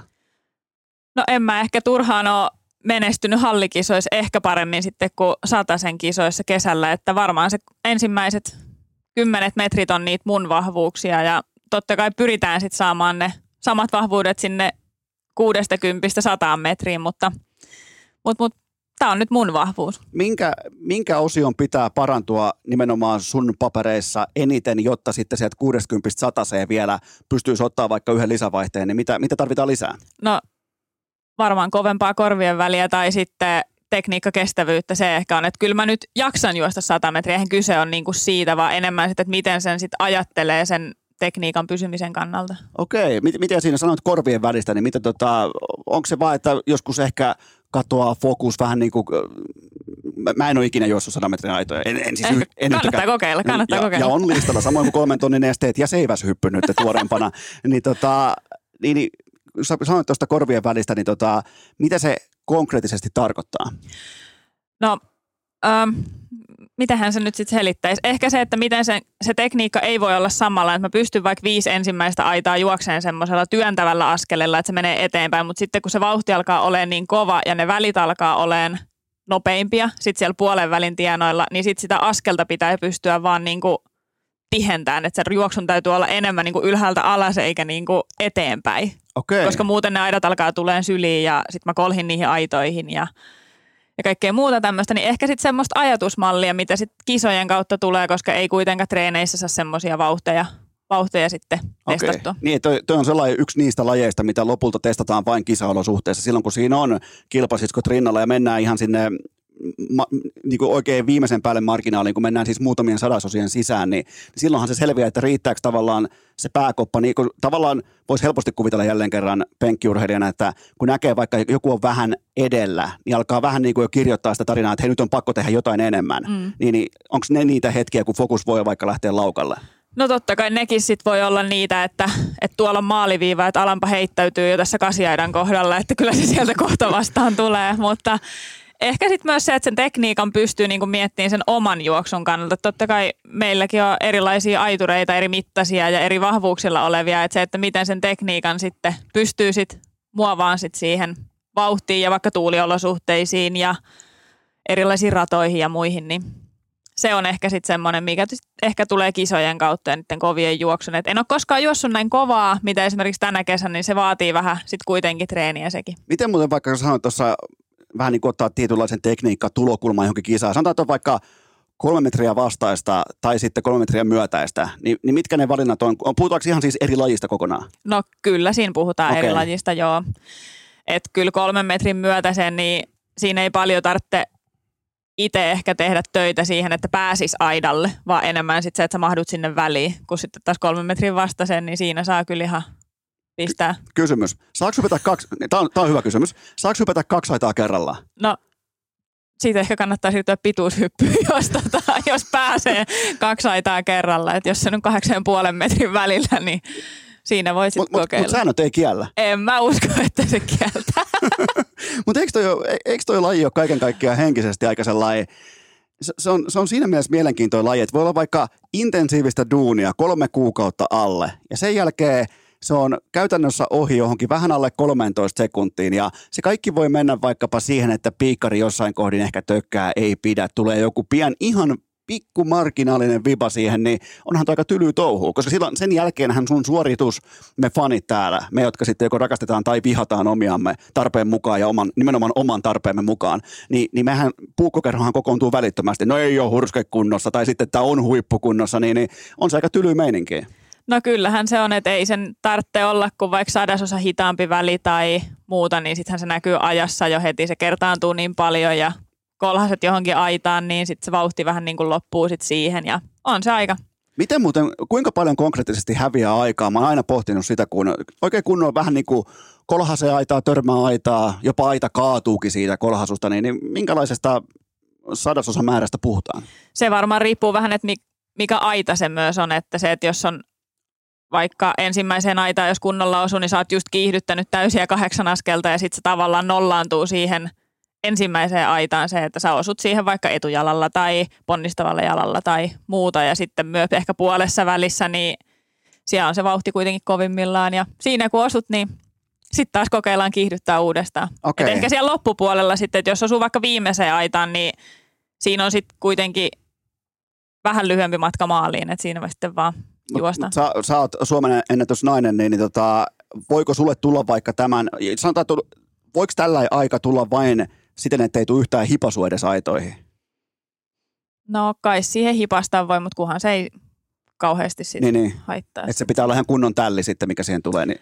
No joo, kyllä se pitää kuitenkin kunnolla osua, että siinä vähän niin kuin tasapainoa sit menettää, että semmoinen osuma pitää olla kuitenkin. Mä oon tällä hetkellä ihan niin kuin pi- pikaita maniassa suorastaan. Mä oon ihan fokuksessa. Hei, puhutaan tästä sun noususta pikaitojen kärkeen, koska mun penkkiurheilun on todella helppo seurata nimenomaan naisten pikaitoja, koska se on headline-laji. Se on ollut pitkään sellainen, mikä tulee vaikkapa Ylen lähetyksessä tulee niin kuin päälajina viimeisenä. Sen jälkeen, kun kaiken maailman raitaset on jo juossut, niin, niin sitten tulee tota, naisten pikaidat, niin tämä sun nousu nimenomaan sinne kärkeen, koska siinä on ollut kovaa, kovaa kilpailua sitten, että kuka on se kuningatar, niin, niin pitkään meni vähän niin kuin näin, että siinä oli Nesiriä, Kortetta, Haralaa ja sitten oli Hurske. Nyt siellä on Hurske kärjessä, niin, niin miten tämä on tapahtunut? No en mä oikein osaa, että miten toi on tapahtunut. Et kyllä mä ehkä koen, että itse on ollut myös siellä kärjessä, että onhan mulla nyt aika monta Kalevan kisamitalia ja mitä kaikkea muuta, mutta ehkä se sitten on semmoista hiljasta työskentelyä sit siellä takana, että en mä ole kuitenkaan koskaan ollut semmoinen, että mä haluaisin kauheasti olla niin kuin esillä. Niin, ehkä niin. urheilullisten saavutusten. Mutta se taas toisaalta oli hyvin, tai jotenkin tuntuu aina siltä, että semmoiset isommat voitot, kyllä mä katsoin sun CVtä, siellä oli siis, siellä oli hopeata, pronssia ja näin poispäin, mutta tuntuu, että sellainen vähän niin kuin isommat voitot tai nämä olisi kiertänyt, ja nyt taas sitten ne on tullut sulle, niin, niin mikä, on, mikä on mennyt eniten eteenpäin? No totta kai tässä nyt alkaa olla ikääkin jo jonkin verran, pikkusen enemmän kuin tällä raitastopilla esimerkiksi, mutta varmaan ne treenivuodet ja sitten se, että on ehkä löydetty semmoinen systeemi, että mitä kannattaa tehdä treeneissä, että sillä sitten ollaan nyt tässä pisteessä. Mikä on keskimäärin sellainen niin kuin pika-aitajuoksijan prime-ikä? Nimenomaan jos mietitään vaikka naisten huippua tällä hetkellä. Onko antaa mitään osviittaa siitä, että minkä, minkä ikäistä kansaa siellä keskimäärin on? No ei mulla kyllä oikeastaan ole, että nythän siellä on, on, on paljon yli kolmekymppisiä, mutta sitten esimerkiksi Euroopassa on mun ikäisiä, ketkä on voittanut Euroopan mestaruuden jo siis useita vuosia sitten, niin tavallaan, että en mä nyt tiedä, onko siinä nyt niin semmoista tiettyä ikää, mikä ehkä olisi semmoinen prime-ikä. Okei, eli siellä on siis monen kirjavaa. Joo, Kun taas Vilma Murto sanoi, että seiväshypyssä monesti on niin kuin kahdesta viidestä kolmekymppiä about se, että milloin ne parhaat tulokset tulee, niin ilmeisesti teidän lajissa on sitten vähän niin kuin laajempi se haitari. joo on, se, on se vähän laajempi kyllä. Okei, mielenkiintoinen. Miten, tota, miten kuvailet sun, mä en koskaan usko siihen, mitä urheilijat käytännössä sanoo tuolla isossa mediassa, tuolla kun ne puhuu Ylellä, että kuinka kaikki kilpasiskot on ihania ja täällä on ihanaa, niin, niin kuinka tiukkaa tämä teidän, koska mulla on sellainen voimakas tunne siitä, että na, niin kuin pika-aiturinaiset on työntänyt toisiaan eteenpäin kovempaa kuin kenties muissa urhe- yleisurheilulajeissa konsanaan. Eli mä en usko siis siihen, että jos on vaikka jotain kaverikuvia, että siellä oikeasti ollaan jatkuvasti pelkästään kavereita, koska se ei mun papereissa ole huippurheilua, niin, niin on, on, onko tämä mun analyysi oikea? No siis mä en oikein osaa tuohon, että mä koen olevani hyvää kaveria kaikkien näiden kolmen tai no muidenkin aitureiden kanssa, mutta tässä nyt varmaan haetaan kuitenkin tätä top neljää, neljää niin öö, mä en myöskään ehkä kauheasti ole heidän kanssa vapaa-ajalla tekemisissä, mutta mun mielestä me ollaan kyllä hyvissä väleissä, että ei, ei kuitenkaan vapaa-ajalla niin paljon. Okei, eli siis, mutta sitten kun mennään radalle, sitten ollaan kilpailijoita ja, ja siellä pitää voittaa. Et sinne puetaan ne kamat päälle sen takia, että voitetaan niitä kilpailuita. Niin, niin kuin on, mun mielestä on liikaa ollut vaikka ylimalkaan suomalaisessa urheilussa sitä, että lähdetään vähän niin kuin osallistumaan ja pitämään hauskaa ja näin, niin te olette mun mielestä aika hyvin kuitenkin tuonut sitä esiin, että sinne tullaan voittamaan. Että ne voi sitten ne somekuvat ja muut voi ottaa sitten myöhemmin, mutta kun sinne tullaan sinne askiin, niin silloin tullaan voittamaan. On se sitten hurske, on se sitten korte tai haralla tai kuka tahansa, kuka voittaa. Niin sen takia mun mielestä naisten pikaitojen profiili viimeiseen, heitetään vaikka, no urheilukästä on ollut viisi vuotta olemassa, niin siinä aikana on ollut aika niin kuin jättimäinenkin nousu sinne ihan melkein jopa, voisin sanoa Suomen seuratuin yleisurheilulaji, jos on oikeassa. No kyllähän se on ollut ja monissa kisoissa aina just ehkä se viimeinen laji, että saadaan ne katsojat pidettyä siellä katsomon penkeissä ihan viimeiseen hetkeen asti.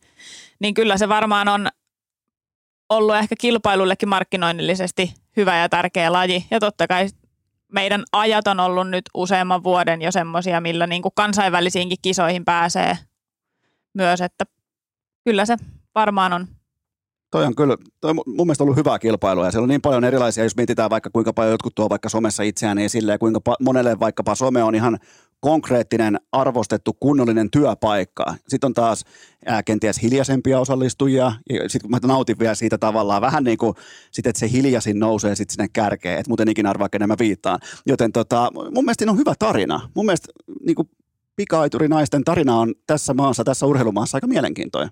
No on ja sitten meilläkin on kuitenkin monenlaisia persoonia just siellä ja kaikki, kaikki toteuttaa ja treenaa myös niin kuin vähän ehkä eri tavalla. Et vähän ehkä itse myös toivoisin, että me pystyttäisiin hyödyntämään sit sitä kilpailuasetelmaa ehkä siinä harjoituskaudellakin, että siitä voisi olla sit hyötyä niin kuin kaikkien kehittymisen kannalta, eikä niin, että sitten vähän niin kuin treenailtaisiin ja puheltaisiin kaikki vähän omissa kaupungeissa. Ja. Niin, että tulisi vähän niin kuin sellainen sanotaanko ei nyt välttämättä joukkuetta, mutta sellainen sparraus, jonkinnäköinen kolmikko tai nelikko, missä olisi parhaat, niin kuin konkreettisesti parhaat ja sitten ei haettaisi vaikka jotain Kalevan kisojen voittoja, vaan haettaisiin työntöä nimenomaan sinne vaikka EM-menestykseen tai jopa M-menestykseen Pariisista puhumattakaan, niin haet siis tätä ajatelmaa. Joo, ehdottomasti just sitä, että kuitenkin kaikilla on, on mahdollisuus kilpailla ulkomailla ja siellä ei kilpailla sit pelkästään niitä suomalaisia kilpasiskoja vastaan, vaan sitten siellä on kaikkialta muualtakin, niin sitä, että siitä pystyisi treenaamaan myös sitä kovimpia vastaan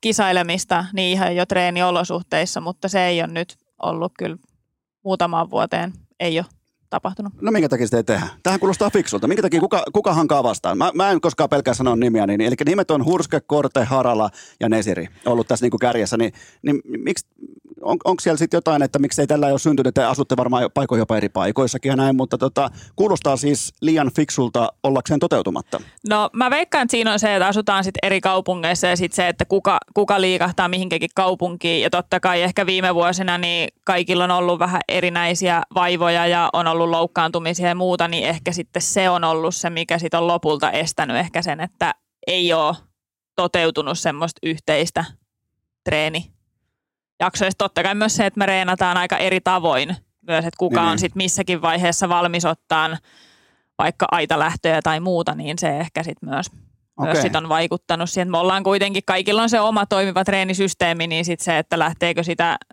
muuttaa sit sen takia, että pääsis mikä, treenaamaan muiden kanssa. Mikä on sun mittari niin kuin arkisessa harjoittelussa? Onko sulle siellä ketään nyt, totta kai Tampereen pyrinnössä, niin onko sulla ketään, kuka vähän niin kuin antaisi parria siinä, tai olisi edes vähän niin kuin edes samassa karsinassa tuolla niin kuin tason puolesta?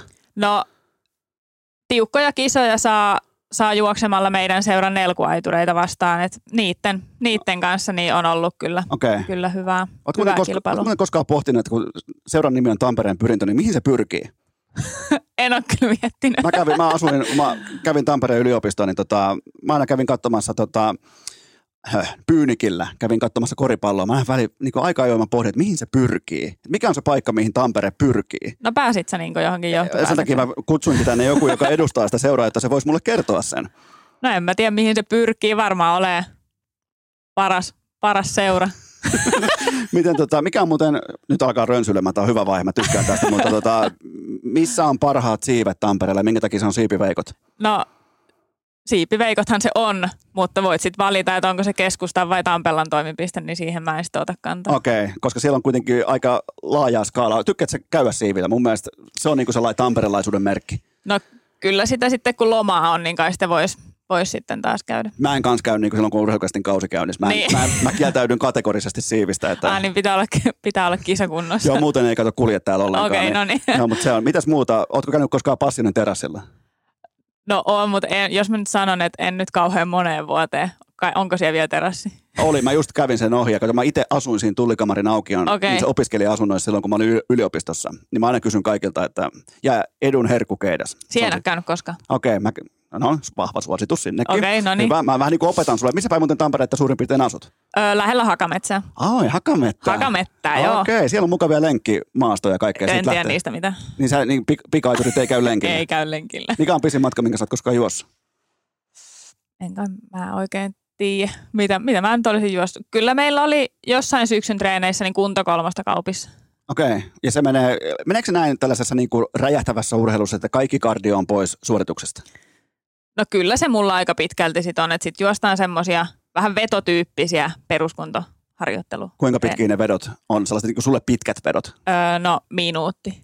On, on se aika pitkä. On se, kyllä siinä useamman sadasen aina pystyy vetämään. Kyllä, toi on, tämä kaikki on tosi mielenkiintoista. No, en mä koskaan puhunut semmoisen kanssa, joka niin kuin, lyö elämänsä peliin vaikka niin kuin, pikajuoksun puolesta tai pika-aitojen puolesta. Niin, niin huomaatko, miten käytiin niin kuin siipiravintolan kautta ihan tähän niin kuin, Kyllä, kyllä, harjoittelun ytimeen. Eh, Mitä, mitä ylipäätään, niin kuin, mitä harjoittelu pitää sisällään? Siellä on varmaan aika paljon nimenomaan, vähän niin kuin jääkiekossa. Jos sä haluat olla absoluuttisen laadukas jääkiekko, sun pitää harjoitella jääkiekkoa. Niin miten harjoitellaan pika-aitoja?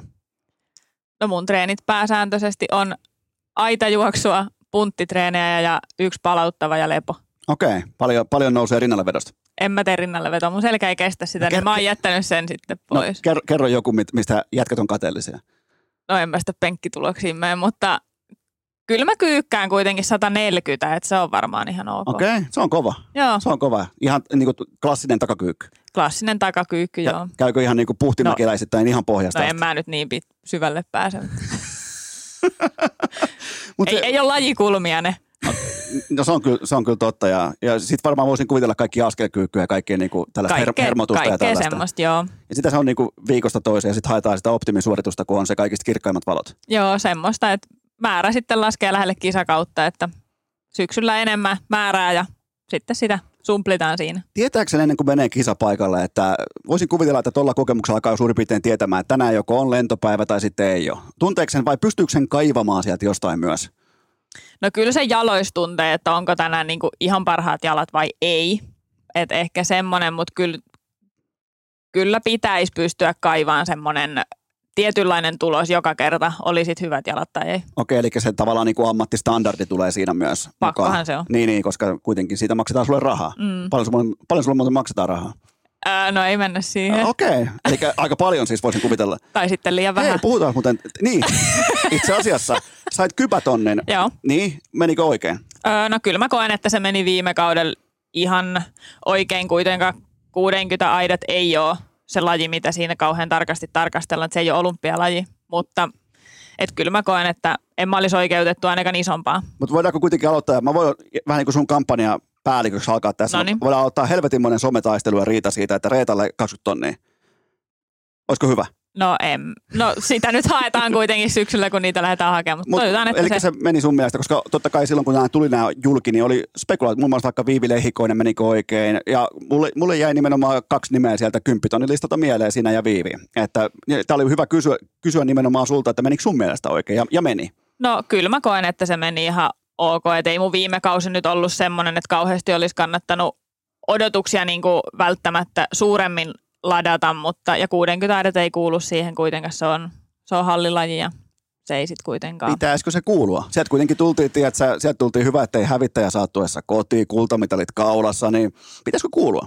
No kyllä mä ehkä koen, että onhan siellä nyt aika paljon semmoisia lajeja kuitenkin, että meilläkin ainakin Euroopan kärki ja maailman kärjet niin osallistuu hallikisoihin, että kyllä ne niin kuin on kovia kisoja ja muuten, että ei ne ole mitenkään niin kuin aliarvostettu laji se 60 aidat ainakaan meidän lajissa. Että totta kai sit pidemmillä juoksuilla niin ei ne välttämättä tuu vaikka halliin juokseen, mutta meidän lajissa kuitenkin on, on parhaat aina paikalla. Kuinka merkittävänä sä pidät tätä nimenomaan, vaikka omakohtaisesti, nimenomaan 20 tonnia ja 10 tonnia, kun sä puhut niin sun urheiluuraan satsaamisesta, niin, niin on, onko se niin kuin todella merkittävä se ero, kun puhutaan vaikka leirityksestä, puhutaan coachin palkkaamisesta, huollosta tästä, niin se on, se on tuplat. Ni, niin, niin onko se, kuit, mä voisin kuvitella, että se on merkittävä erotus kuitenkin.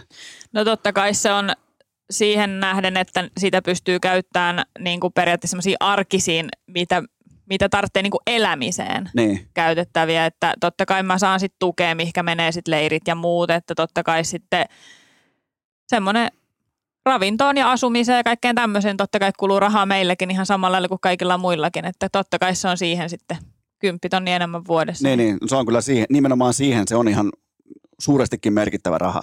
Onko tämä sun mielestä paikallaan tämä, totta kai kun nää, tuli nämä numerot ulos, niin siitä oli paljon ja kosolti ja laajaltikin keskustelua, niin onko sun mielestä tämä keskustelu ollut ja pysynyt vähän niin kuin henkseleissä ja pysynyt, onko tämä, onko tämä paikallaan tämä keskustelu nimenomaan, koska se oli mun mielestä aika värikästäkin siinä kohtaa.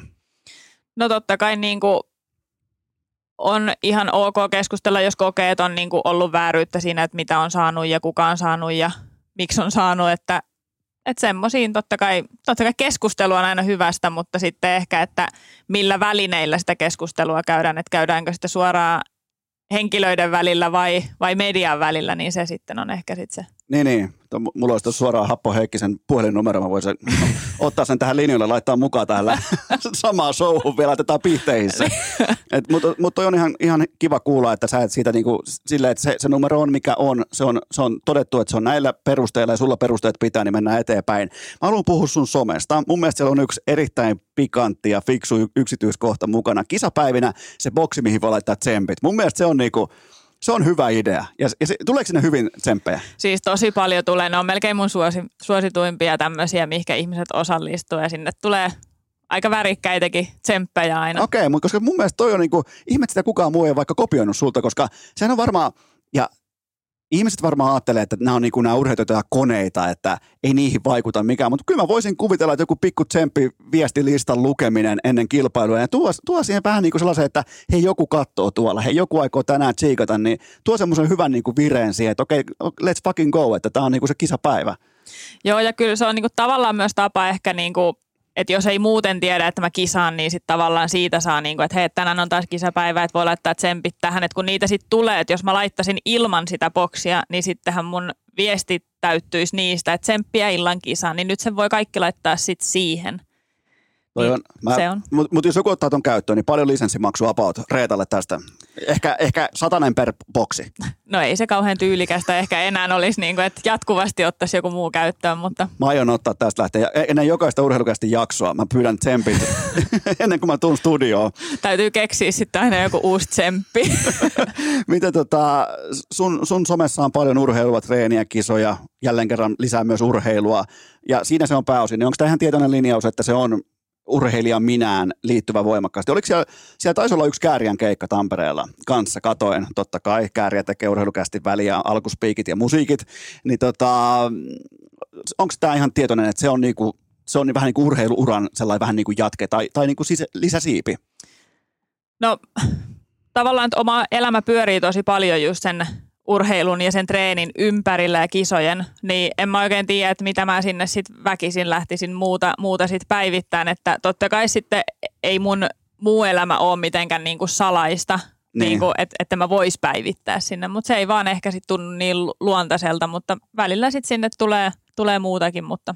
Oliko muuten hyvä käärien keikka?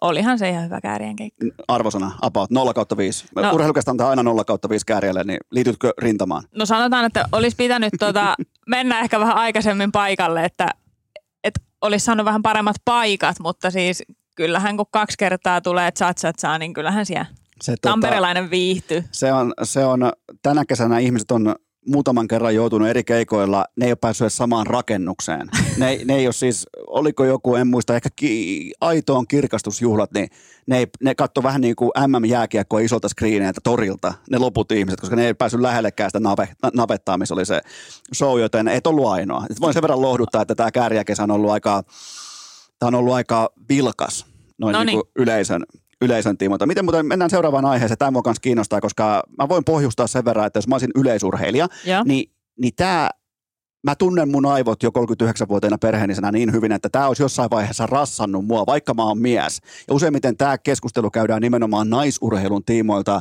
yleisurheilun ulko, ulkonäköpainekeskustelu. Onko sulla tähän jotain kantaa, onko sulla jotain neuvoja vaikka nuoremmille, jotka sanotaan vaikka on vasta uransa alussa? Mikä on sun niinku tavallaan kuvailma tähän keskusteluun?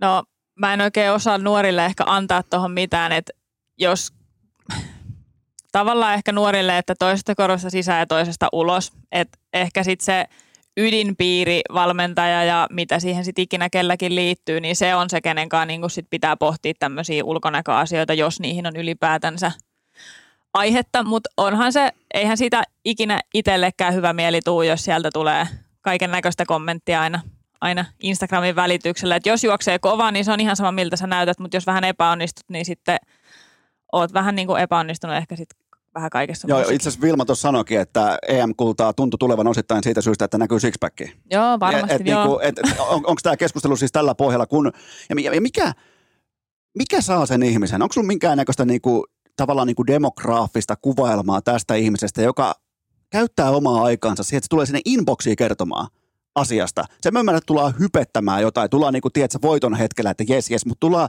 ja ne on useimmiten aikuisia ihmisiä, Ni, niin mikä ne saa sinne? Sitä mä oon itsekin miettinyt, että mikä, mikä siinä on, että sä voit ihan omassa pääsisässä miettiä, että miksi toi on nyt tollanen ja miksi se näyttää tolta ja miksi ei näytä tältä ja niin, mutta en mä sitten tiedä, että minkälainen ihminen haluaa sitten tulla sen väkisin sille toiselle niin. sanoa. Koska niillä ei ole penniikään kiinni, eikä ne ole voinut hävitä myöskään vedonlyönnissä, koska nämä lajit ei useimmiten ole edes listoilla. Ni, niin mikä sen, ja ne käyttää aikaa siihen. Sen jälkeen ne jää jännittävät, että no näkeekö se urheilija, mm. näkeekö se urheilija, no eihän se näe, kun se poistaa sen saman tien ja laittaa eston perään. Niin se on mun mielestä jotenkin niin kuin, ylipäätään mennä sinne inboxiin räyhäämään. Se mä ymmärrän, että mennään kehumaan jostain asiasta, että niin kuin hieno suoritus tai tälleen, mutta sellainen niin kuin räyhääminen inboxissa, niin ei ole ikinä mennyt läpi. Mulla on täällä ihan mikrofonit sitä varten, että jos mä, mulla on paha mieli ja pitää heittää joku pussin alle, mä voin tehdä sen tässä ihan omalla nimellä ja omalla naamalla, mutta, mutta se on jotenkin ihan, ja nimenomaan tähän yleisurheiluun liittyen ja sitten ikään kuin, että se tulostaulu määrittää sen, että onko joku, sanotaan vaikka sanotaan vaikka, onko, onko joku urheilija, onko se sitten kunnossa vai ei, nimenomaan esteettisesti, että se tulostaulu määrittää sen. Niin se, se kohta tästä niin kuin ulkonäkökeskustelusta, niin sen kun saisi johonkin helvettiin siivottua, niin sit oltaisiin jo hyvin paljon, ainakin mun paperissa oltaisiin otettu merkittäviä askelmia kohti niin kuin fiksumpaa yhteiskuntaa. Onko oikeassa? Sehän on just näin. En mä oikein tiedä, että voiko tuossa ulkonäköasiassa millään tavalla onnistua. Että joko oot liian lihaksikas tai liian, liian laiha tai sulta puuttuu sitä ja sulta puuttuu tätä, niin se on. Sä et, Kom- sä et voi onnistua kom- vaan siinä. Kommentoidaanko miehille näin? En osaa sanoa. Koska mä, mä oon siis mies yleisurheilijoiden kanssa kyllä keskustellut, mutta ei, ei sinne ole tullut mitään, että oot. Niin onko tämä sitten ihan vaan eksklusiivinen joku setämies jostain Forsasta ilmoittaa nuorille naisille, että nyt joko ollaan tai ei olla kunnossa? Onko mm. tämä ihan niin kuin mennyt pelkästään näin päin, koska ja sitä mä edelleen mä palaan siihen, että, että mistä ne kaivaa sen innon siihen? todennäköisesti ne purkaa myös jotain omaa pahaa oloa sillä hetkellä, mutta, mutta onko nyt, sanotaanko, te olette kilpasiskojen kanssa vaikka keskustellut, niin onko tällaista viestiä nykyään enemmän vai vähemmän kuin aiemmin? No mä en osaa sitten tuohon sanoa muuta kuin omalta kohdalta, niin ehkä sitä on nykyään ehkä, no sanotaanko vaihtelevasti, että huonon kisan jälkeen sitä tulee enemmän, mutta ehkä sitten kun on ollut viimeisen vuoden aikana niin vähän enemmän esillä, niin totta kai se sitten antaa ehkä sitten mahdollisuuden useammalle niin antaa palautetta. On, on tämä kyllä hurja maailma ja me ollaan vielä, me urheilufanithan ollaan siihen syyllisiä. Me, me tässä, minä, mä heitän aina itteni myös puusinalle, kun puhutaan urheilufaneista. Että vaikka mä tätä toimintaa en harjoita, mutta kuitenkin mä oon osa ongelmaa, koska mä oon urheilufani. Et, et, et, jotenkin meidän pitää, meidän varsinkin meidän aikuisten pitäisi pystyä olemaan parempia tässä asiassa, nimenomaan tässä kyseisessä asiassa. Mutta tota, mennäänkö M Budapestiin? No mennään vaan. Urheilukästin tietojen mukaan sulla on tiketti leimattu. Tuossa taisin äsken kysyä, että no, ala, ala kysymään Budapestissa. Onko jos... luotettava tietolähde? No, jouduin, jouduin vähän niin kuin tälleen taustat tsekkaamaan tämän asian, koska se olisi tosi noloa kysyä MM-tavoitteita, jos ei tikettiä vielä ole, koska mä en ymmärrä siitä helvetin ranking-piste jostain hevonpaskan järjestelmästä. Mä koitin opetella sitä. Älä kokeile, koska en mäkään aio kokeilla. Mun mielestä yliopisto kaikki nämä oli helppoa. Siihen, et, et niinku, okei, ei mennä sinne, mutta mitä, mitä, mitä tavoitellaan? M Budapest, se on tuossa, tota, tämä tulee, tämä kyseinen vierailu tulee ulos silleen, että siihen on suurin piirtein viikko aikaa, niin, niin tota, mutta nyt kun ollaan kuitenkin vielä täällä niin melkein kuukauden päässä, niin, niin missä mennään, mitä tavoitellaan, millä mielellä? No hyvällä mielellä, totta kai, että ne on nyt tämän kauden ne semmoiset isommat pääkisat, mitkä nyt on sitten tälle kesälle. Ja mä toivon, että mä pääs, pystyn juokseen siellä sitten kauden parasta aikaa, että sitten se, että mihinkä se riittää, niin sitä mä en sitten osaa, osaa sanoa, että tällä hetkellä maailman taso on sen verran kova, että sen verran mä oon myös realisti, että en mä sano, että kyllä mä sinne mitalia lähden hakemaan. Niin, niin. Koska eihän tällä hetkellä niin siihen ei ole. Missä, missä mitali menee? No kyllä mä sanon, että sinne täytyy varmaan juosta semmoinen 12-3 alkunen Okei, eli siihen pitäisi oikeasti hypätä pari aitaa kerralla. Joo. Et se, alkaa, se alkaa oikeasti olla aika kovaa kyytiä. Ja se on vielä jännä, että nyt puhutaan tosi marginaalisista aika niin kuin differensseistä. Ja sitten kun sitten laittaa TV-kuvaa, niin hyvä, että mahtuu edes samaa kuvaa, koska se erotus on kuitenkin metreinä tai niin kuin metriikkana se on merkittävä. sehän se, että sitten siinä ollaan samaan aikaan loppusileellä kuitenkin, että siitä, että missä vaiheessa, niin mutta mä veikkaan, että se on aika mitaleille tänä vuonna, että viime vuonna tartti 12 puoli, että pääsi, pääsi finaaliin. Että. Onko naisten maailman kärki, nimenomaan pikaitojen kärki, niin onko se tällä hetkellä jälleen kerran nyt tulla, tämä olisi sellainen asia, minkä olisi voinut selvittää, mutta onko se tällä hetkellä erityisen vahva vai onko se tavanomainen, onko se, missä mennään, missä naisten pikaidat on, niin kuin, menee suhteessa omaan historiaansa, onko nyt erityisen vaikka vahva aika menossa? Öö, no kyllä on, että kyllä aitojuoksu on nyt tosi, tosi kova laji, että onkohan joskus ehkä vielä 2010 voi olla, että on ihan väärässä, että 2010-2020 väliin niin jossain MMEissä otettu mitalia jopa 12 kuudella tai 12 70 viime vuonna sille ei olisi tehnyt mitään välierissä, okay. että ei sillä olisi päässyt edes finaaliin. Että tavallaan, että toki vuodet ei ole samanlaisia keskenään, että en mä välttämättä usko, että 12 viittä tarvitsee finaaliin nyt tänä vuonna, mutta eihän sitä tiedä. Eli sä lähdet tekemään siis Suomen ennätystä, toisin sanoen. Toivotaan näin. Mikäs voisi olla hyvä sellainen? 12... No sitten se alkaisi varmaan jollain kutosella sitten sen jälkeen. 12.57. Se on mun mielestä niin kuin hieno numerosarja. 12.57. Otatko vastaan? No otan, mutta siihen, siihen voi, voi tulla aika hoppu kyllä. No, no mietitään, mietitään sitä seuraavaa steppiä, niin mikä on sellainen osa-alue, minkä pitää, mitä pitää pystyä työntämään vielä eteenpäin? Että, että me puhuttiin jo se 60-100.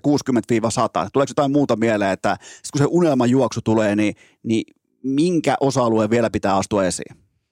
No kyllä musta pitää tulla yleisesti nopeampi juoksija ja semmoista ehkä semmoista aita ymmärrystä varmaan sitten vielä vuosien saatossa, niin pitää ehkä tulla jos joskus sanotaan, että jollain pelaajalla on vaikka niin kuin reservissä, sillä voi olla vaikka se SM-liigassa vaikka 60 pisteen kausi, niin, niin missä sä näet sun horisontin nimenomaan, että mikä voisi olla sellainen aika, missä, missä sun koko potentiaali tulisi ulos mitattua? No kyllä mä uskon, että se se aidoissa voisi olla siellä 12-5 alkuisissa ajoissa, että tuosta niin kuin reilu kympän pystyisi sitten vielä semmoisella täydellisellä juoksulla. Niin Et siellä, se, siellä se on sitten, eli toisin sanoen niin kuin finaalipaikka olisi realismia sitten silloin, kun se on tämä hetki, kuten vaikka M-tasolla. Tai mitä muuten sulle sanoo sanapari Pariisin olympialaiset? Kuulostaako kiehtovalta? Kuulostaahan se, että toivotaan, että se raja tässä nyt menisi mikä mahdollisimman pian. On, mikä on raja? Olisiko se ollut 77? Okei, eli sitä, mi- mihin asti on aikaa suorittaa? No varmaan pari-kolme viikkoa ennen Pariisi.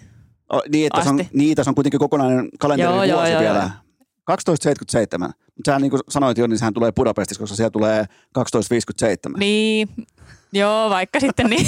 Mietin, mä laitan otsikkoon Reetta Hurske, 1257 luvattu Budapestiin. Niin, ja sitten Iltalehdet haukkuu, että mitä mä nyt tommosia mennyt sanoa.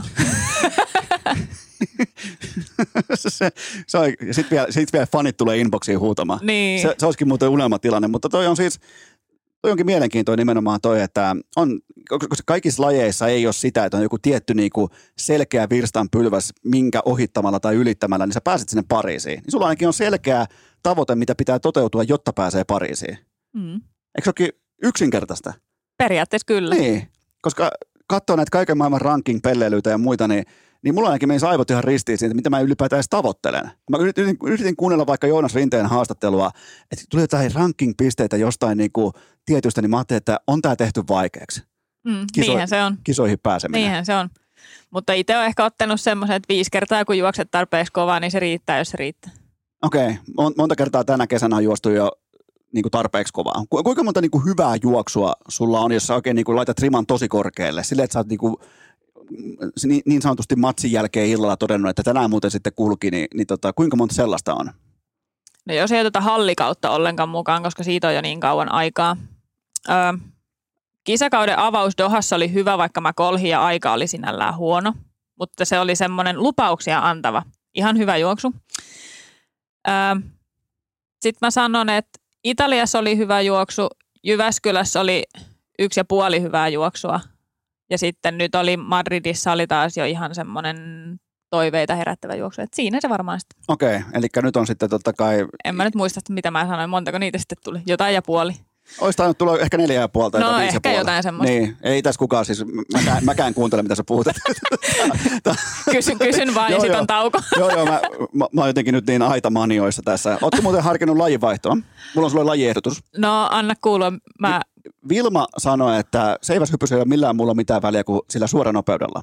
Niin, olisiko No mitä sekin niiden seipäitten kanssa sitten pelleilee siellä? No koska se, katso, se ei kertonut kellekään muulle kuin mulle ja urheilukäisten kuuntelijoille, niin se on vielä salaista, osittain salaista tietoa se, että vain sillä hetkellä on väliä, kuinka kovaa sä saat sen seipään sinne monttuun. Okei. Ja sen jälkeen kaikki on niinku floutavaa ja tiedätkö, vähän niin kuin paikan päälle ilmestymistä. Tällä, tältä se niinku kuulosti. Vähän niin kuin ehkä, ehkä vähän karrikoituna ja yksinkertaistettuna, mutta ootko, nyt kun tä, tässä valossa, niin ootko harkinnut? No en mä ky- seiväs on kyllä laji, mitä mä en ole harkinnut. Et, taitaa mun ennätys ehkä olla metri 70, mutta Joo. ehkä siitä vielä sitten. Mitäs, ainakin pituushyppyä sä tehnyt? Joo, pituushyppy, joo. Sitä mä oon tehnyt, oon mä siinä hypännyt kuusi metriä, mutta ehkä jos yleisurheilulajista, niin mä valkkaisin keihää heitä. Oi, oi. Mi- mi- mitä veikkaat, että millä treenillä menisi vaikka 60 rikki? No en mä tiedä, auttaisiko siihen kauheasti treenaaminenkaan, mutta en kyllä osaa sanoa. Oon mä kai ollut ihan hyvä noissa heittolajeissakin joskus. Okei. Okay. Eli sulla on siis kaikissa lajeissa jonkinnäköistä. No esteitä mä en ole koskaan juossut enkä kävelyä, mutta kaikista muista löytyy varmaan kisatulokset, kun lähtis katsoa. Juman kautta. Eli sä oot jossain siis juossut myös yli kolme tonnia. Äsken sanoit, että No en ole, sorry, en ole kyllä juossut. Ehkä jossain maastokisoissa voi olla, okei, okay. koska joutunut osallistumaan kaiken näköisiin kissan ristiäisiin. kissan ristiäiset. Ää, kumpi on parempi? Tämä on lajien välinen kysymys. No niin, Kumpi on parempi, sinä koripallossa vai muuan Topias Palmi pika-aidoissa? No minä koripallossa. Okei, eli siis Topias ei osaa ollenkaan pika-aitoja. Ei, Pystyykö se hyppää kahta aitaa kerralla? ei. Okei, eli sitten puuttuu pomppu. Öö, no mä voin ehkä sanoa, että joo, puuttuu.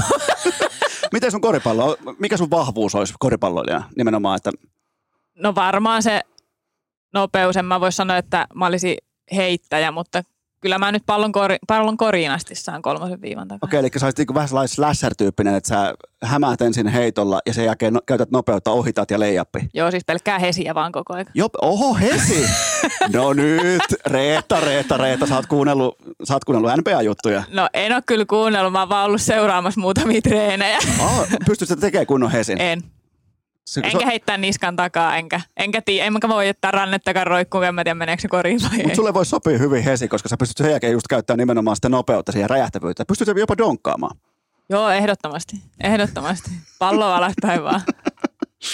Tämä alkaa kuule olemaan maalissa tämä No sessio täällä. Meidän tulee, tässä on vielä hauskoja hetkiä edessäkin, koska kohta tulee raitastopi tulee hakemaan sut pois Ai täältä. vitsi. Se vie sut stadikalle. Täällä on Onko täyden siltä palvelu. kysytty, että heittääkö? Mulla on, mulla on sen takki. Se ei kato voi mennä stadikalle ilman puuman takkia. Mulla, Aa, okei. mulla on se panttivankina tossa. Joutuu ottaa mun Adidaksen Joo, takista. joo. Muuten tulee välittömästi sopimussakko, jos ei se mene se puuman takki Okei, päällä. no niin. se, se, Pakko tulla.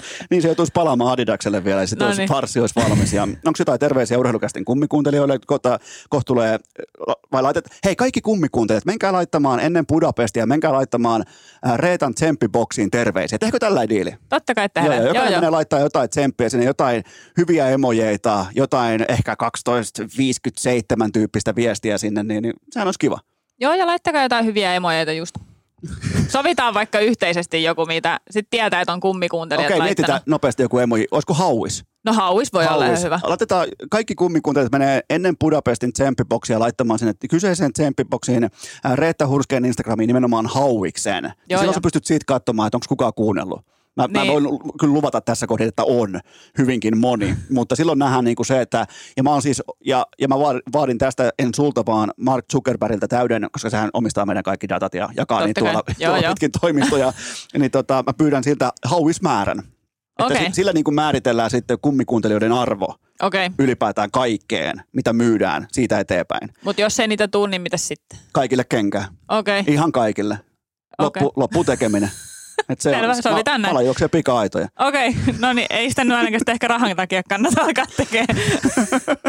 Mulla on se, Se hyvä on puoli- rakkaudesta lajiin kuule vaan tämä mulla, homma. mulla, on se hyvä puoli, että mulla on jo, mä niin iso vanha poika jo, että mulla on rahat tehtynä. Että Mä voin niinku tavallaan aloittaa, aloittaa Aloittaa alusta. ihan nolla korvauksellakin. Noniin. Että, mutta tota, onko jotain urheilufaneille jotain loppuu vielä? Onko jotain syysterveisiä?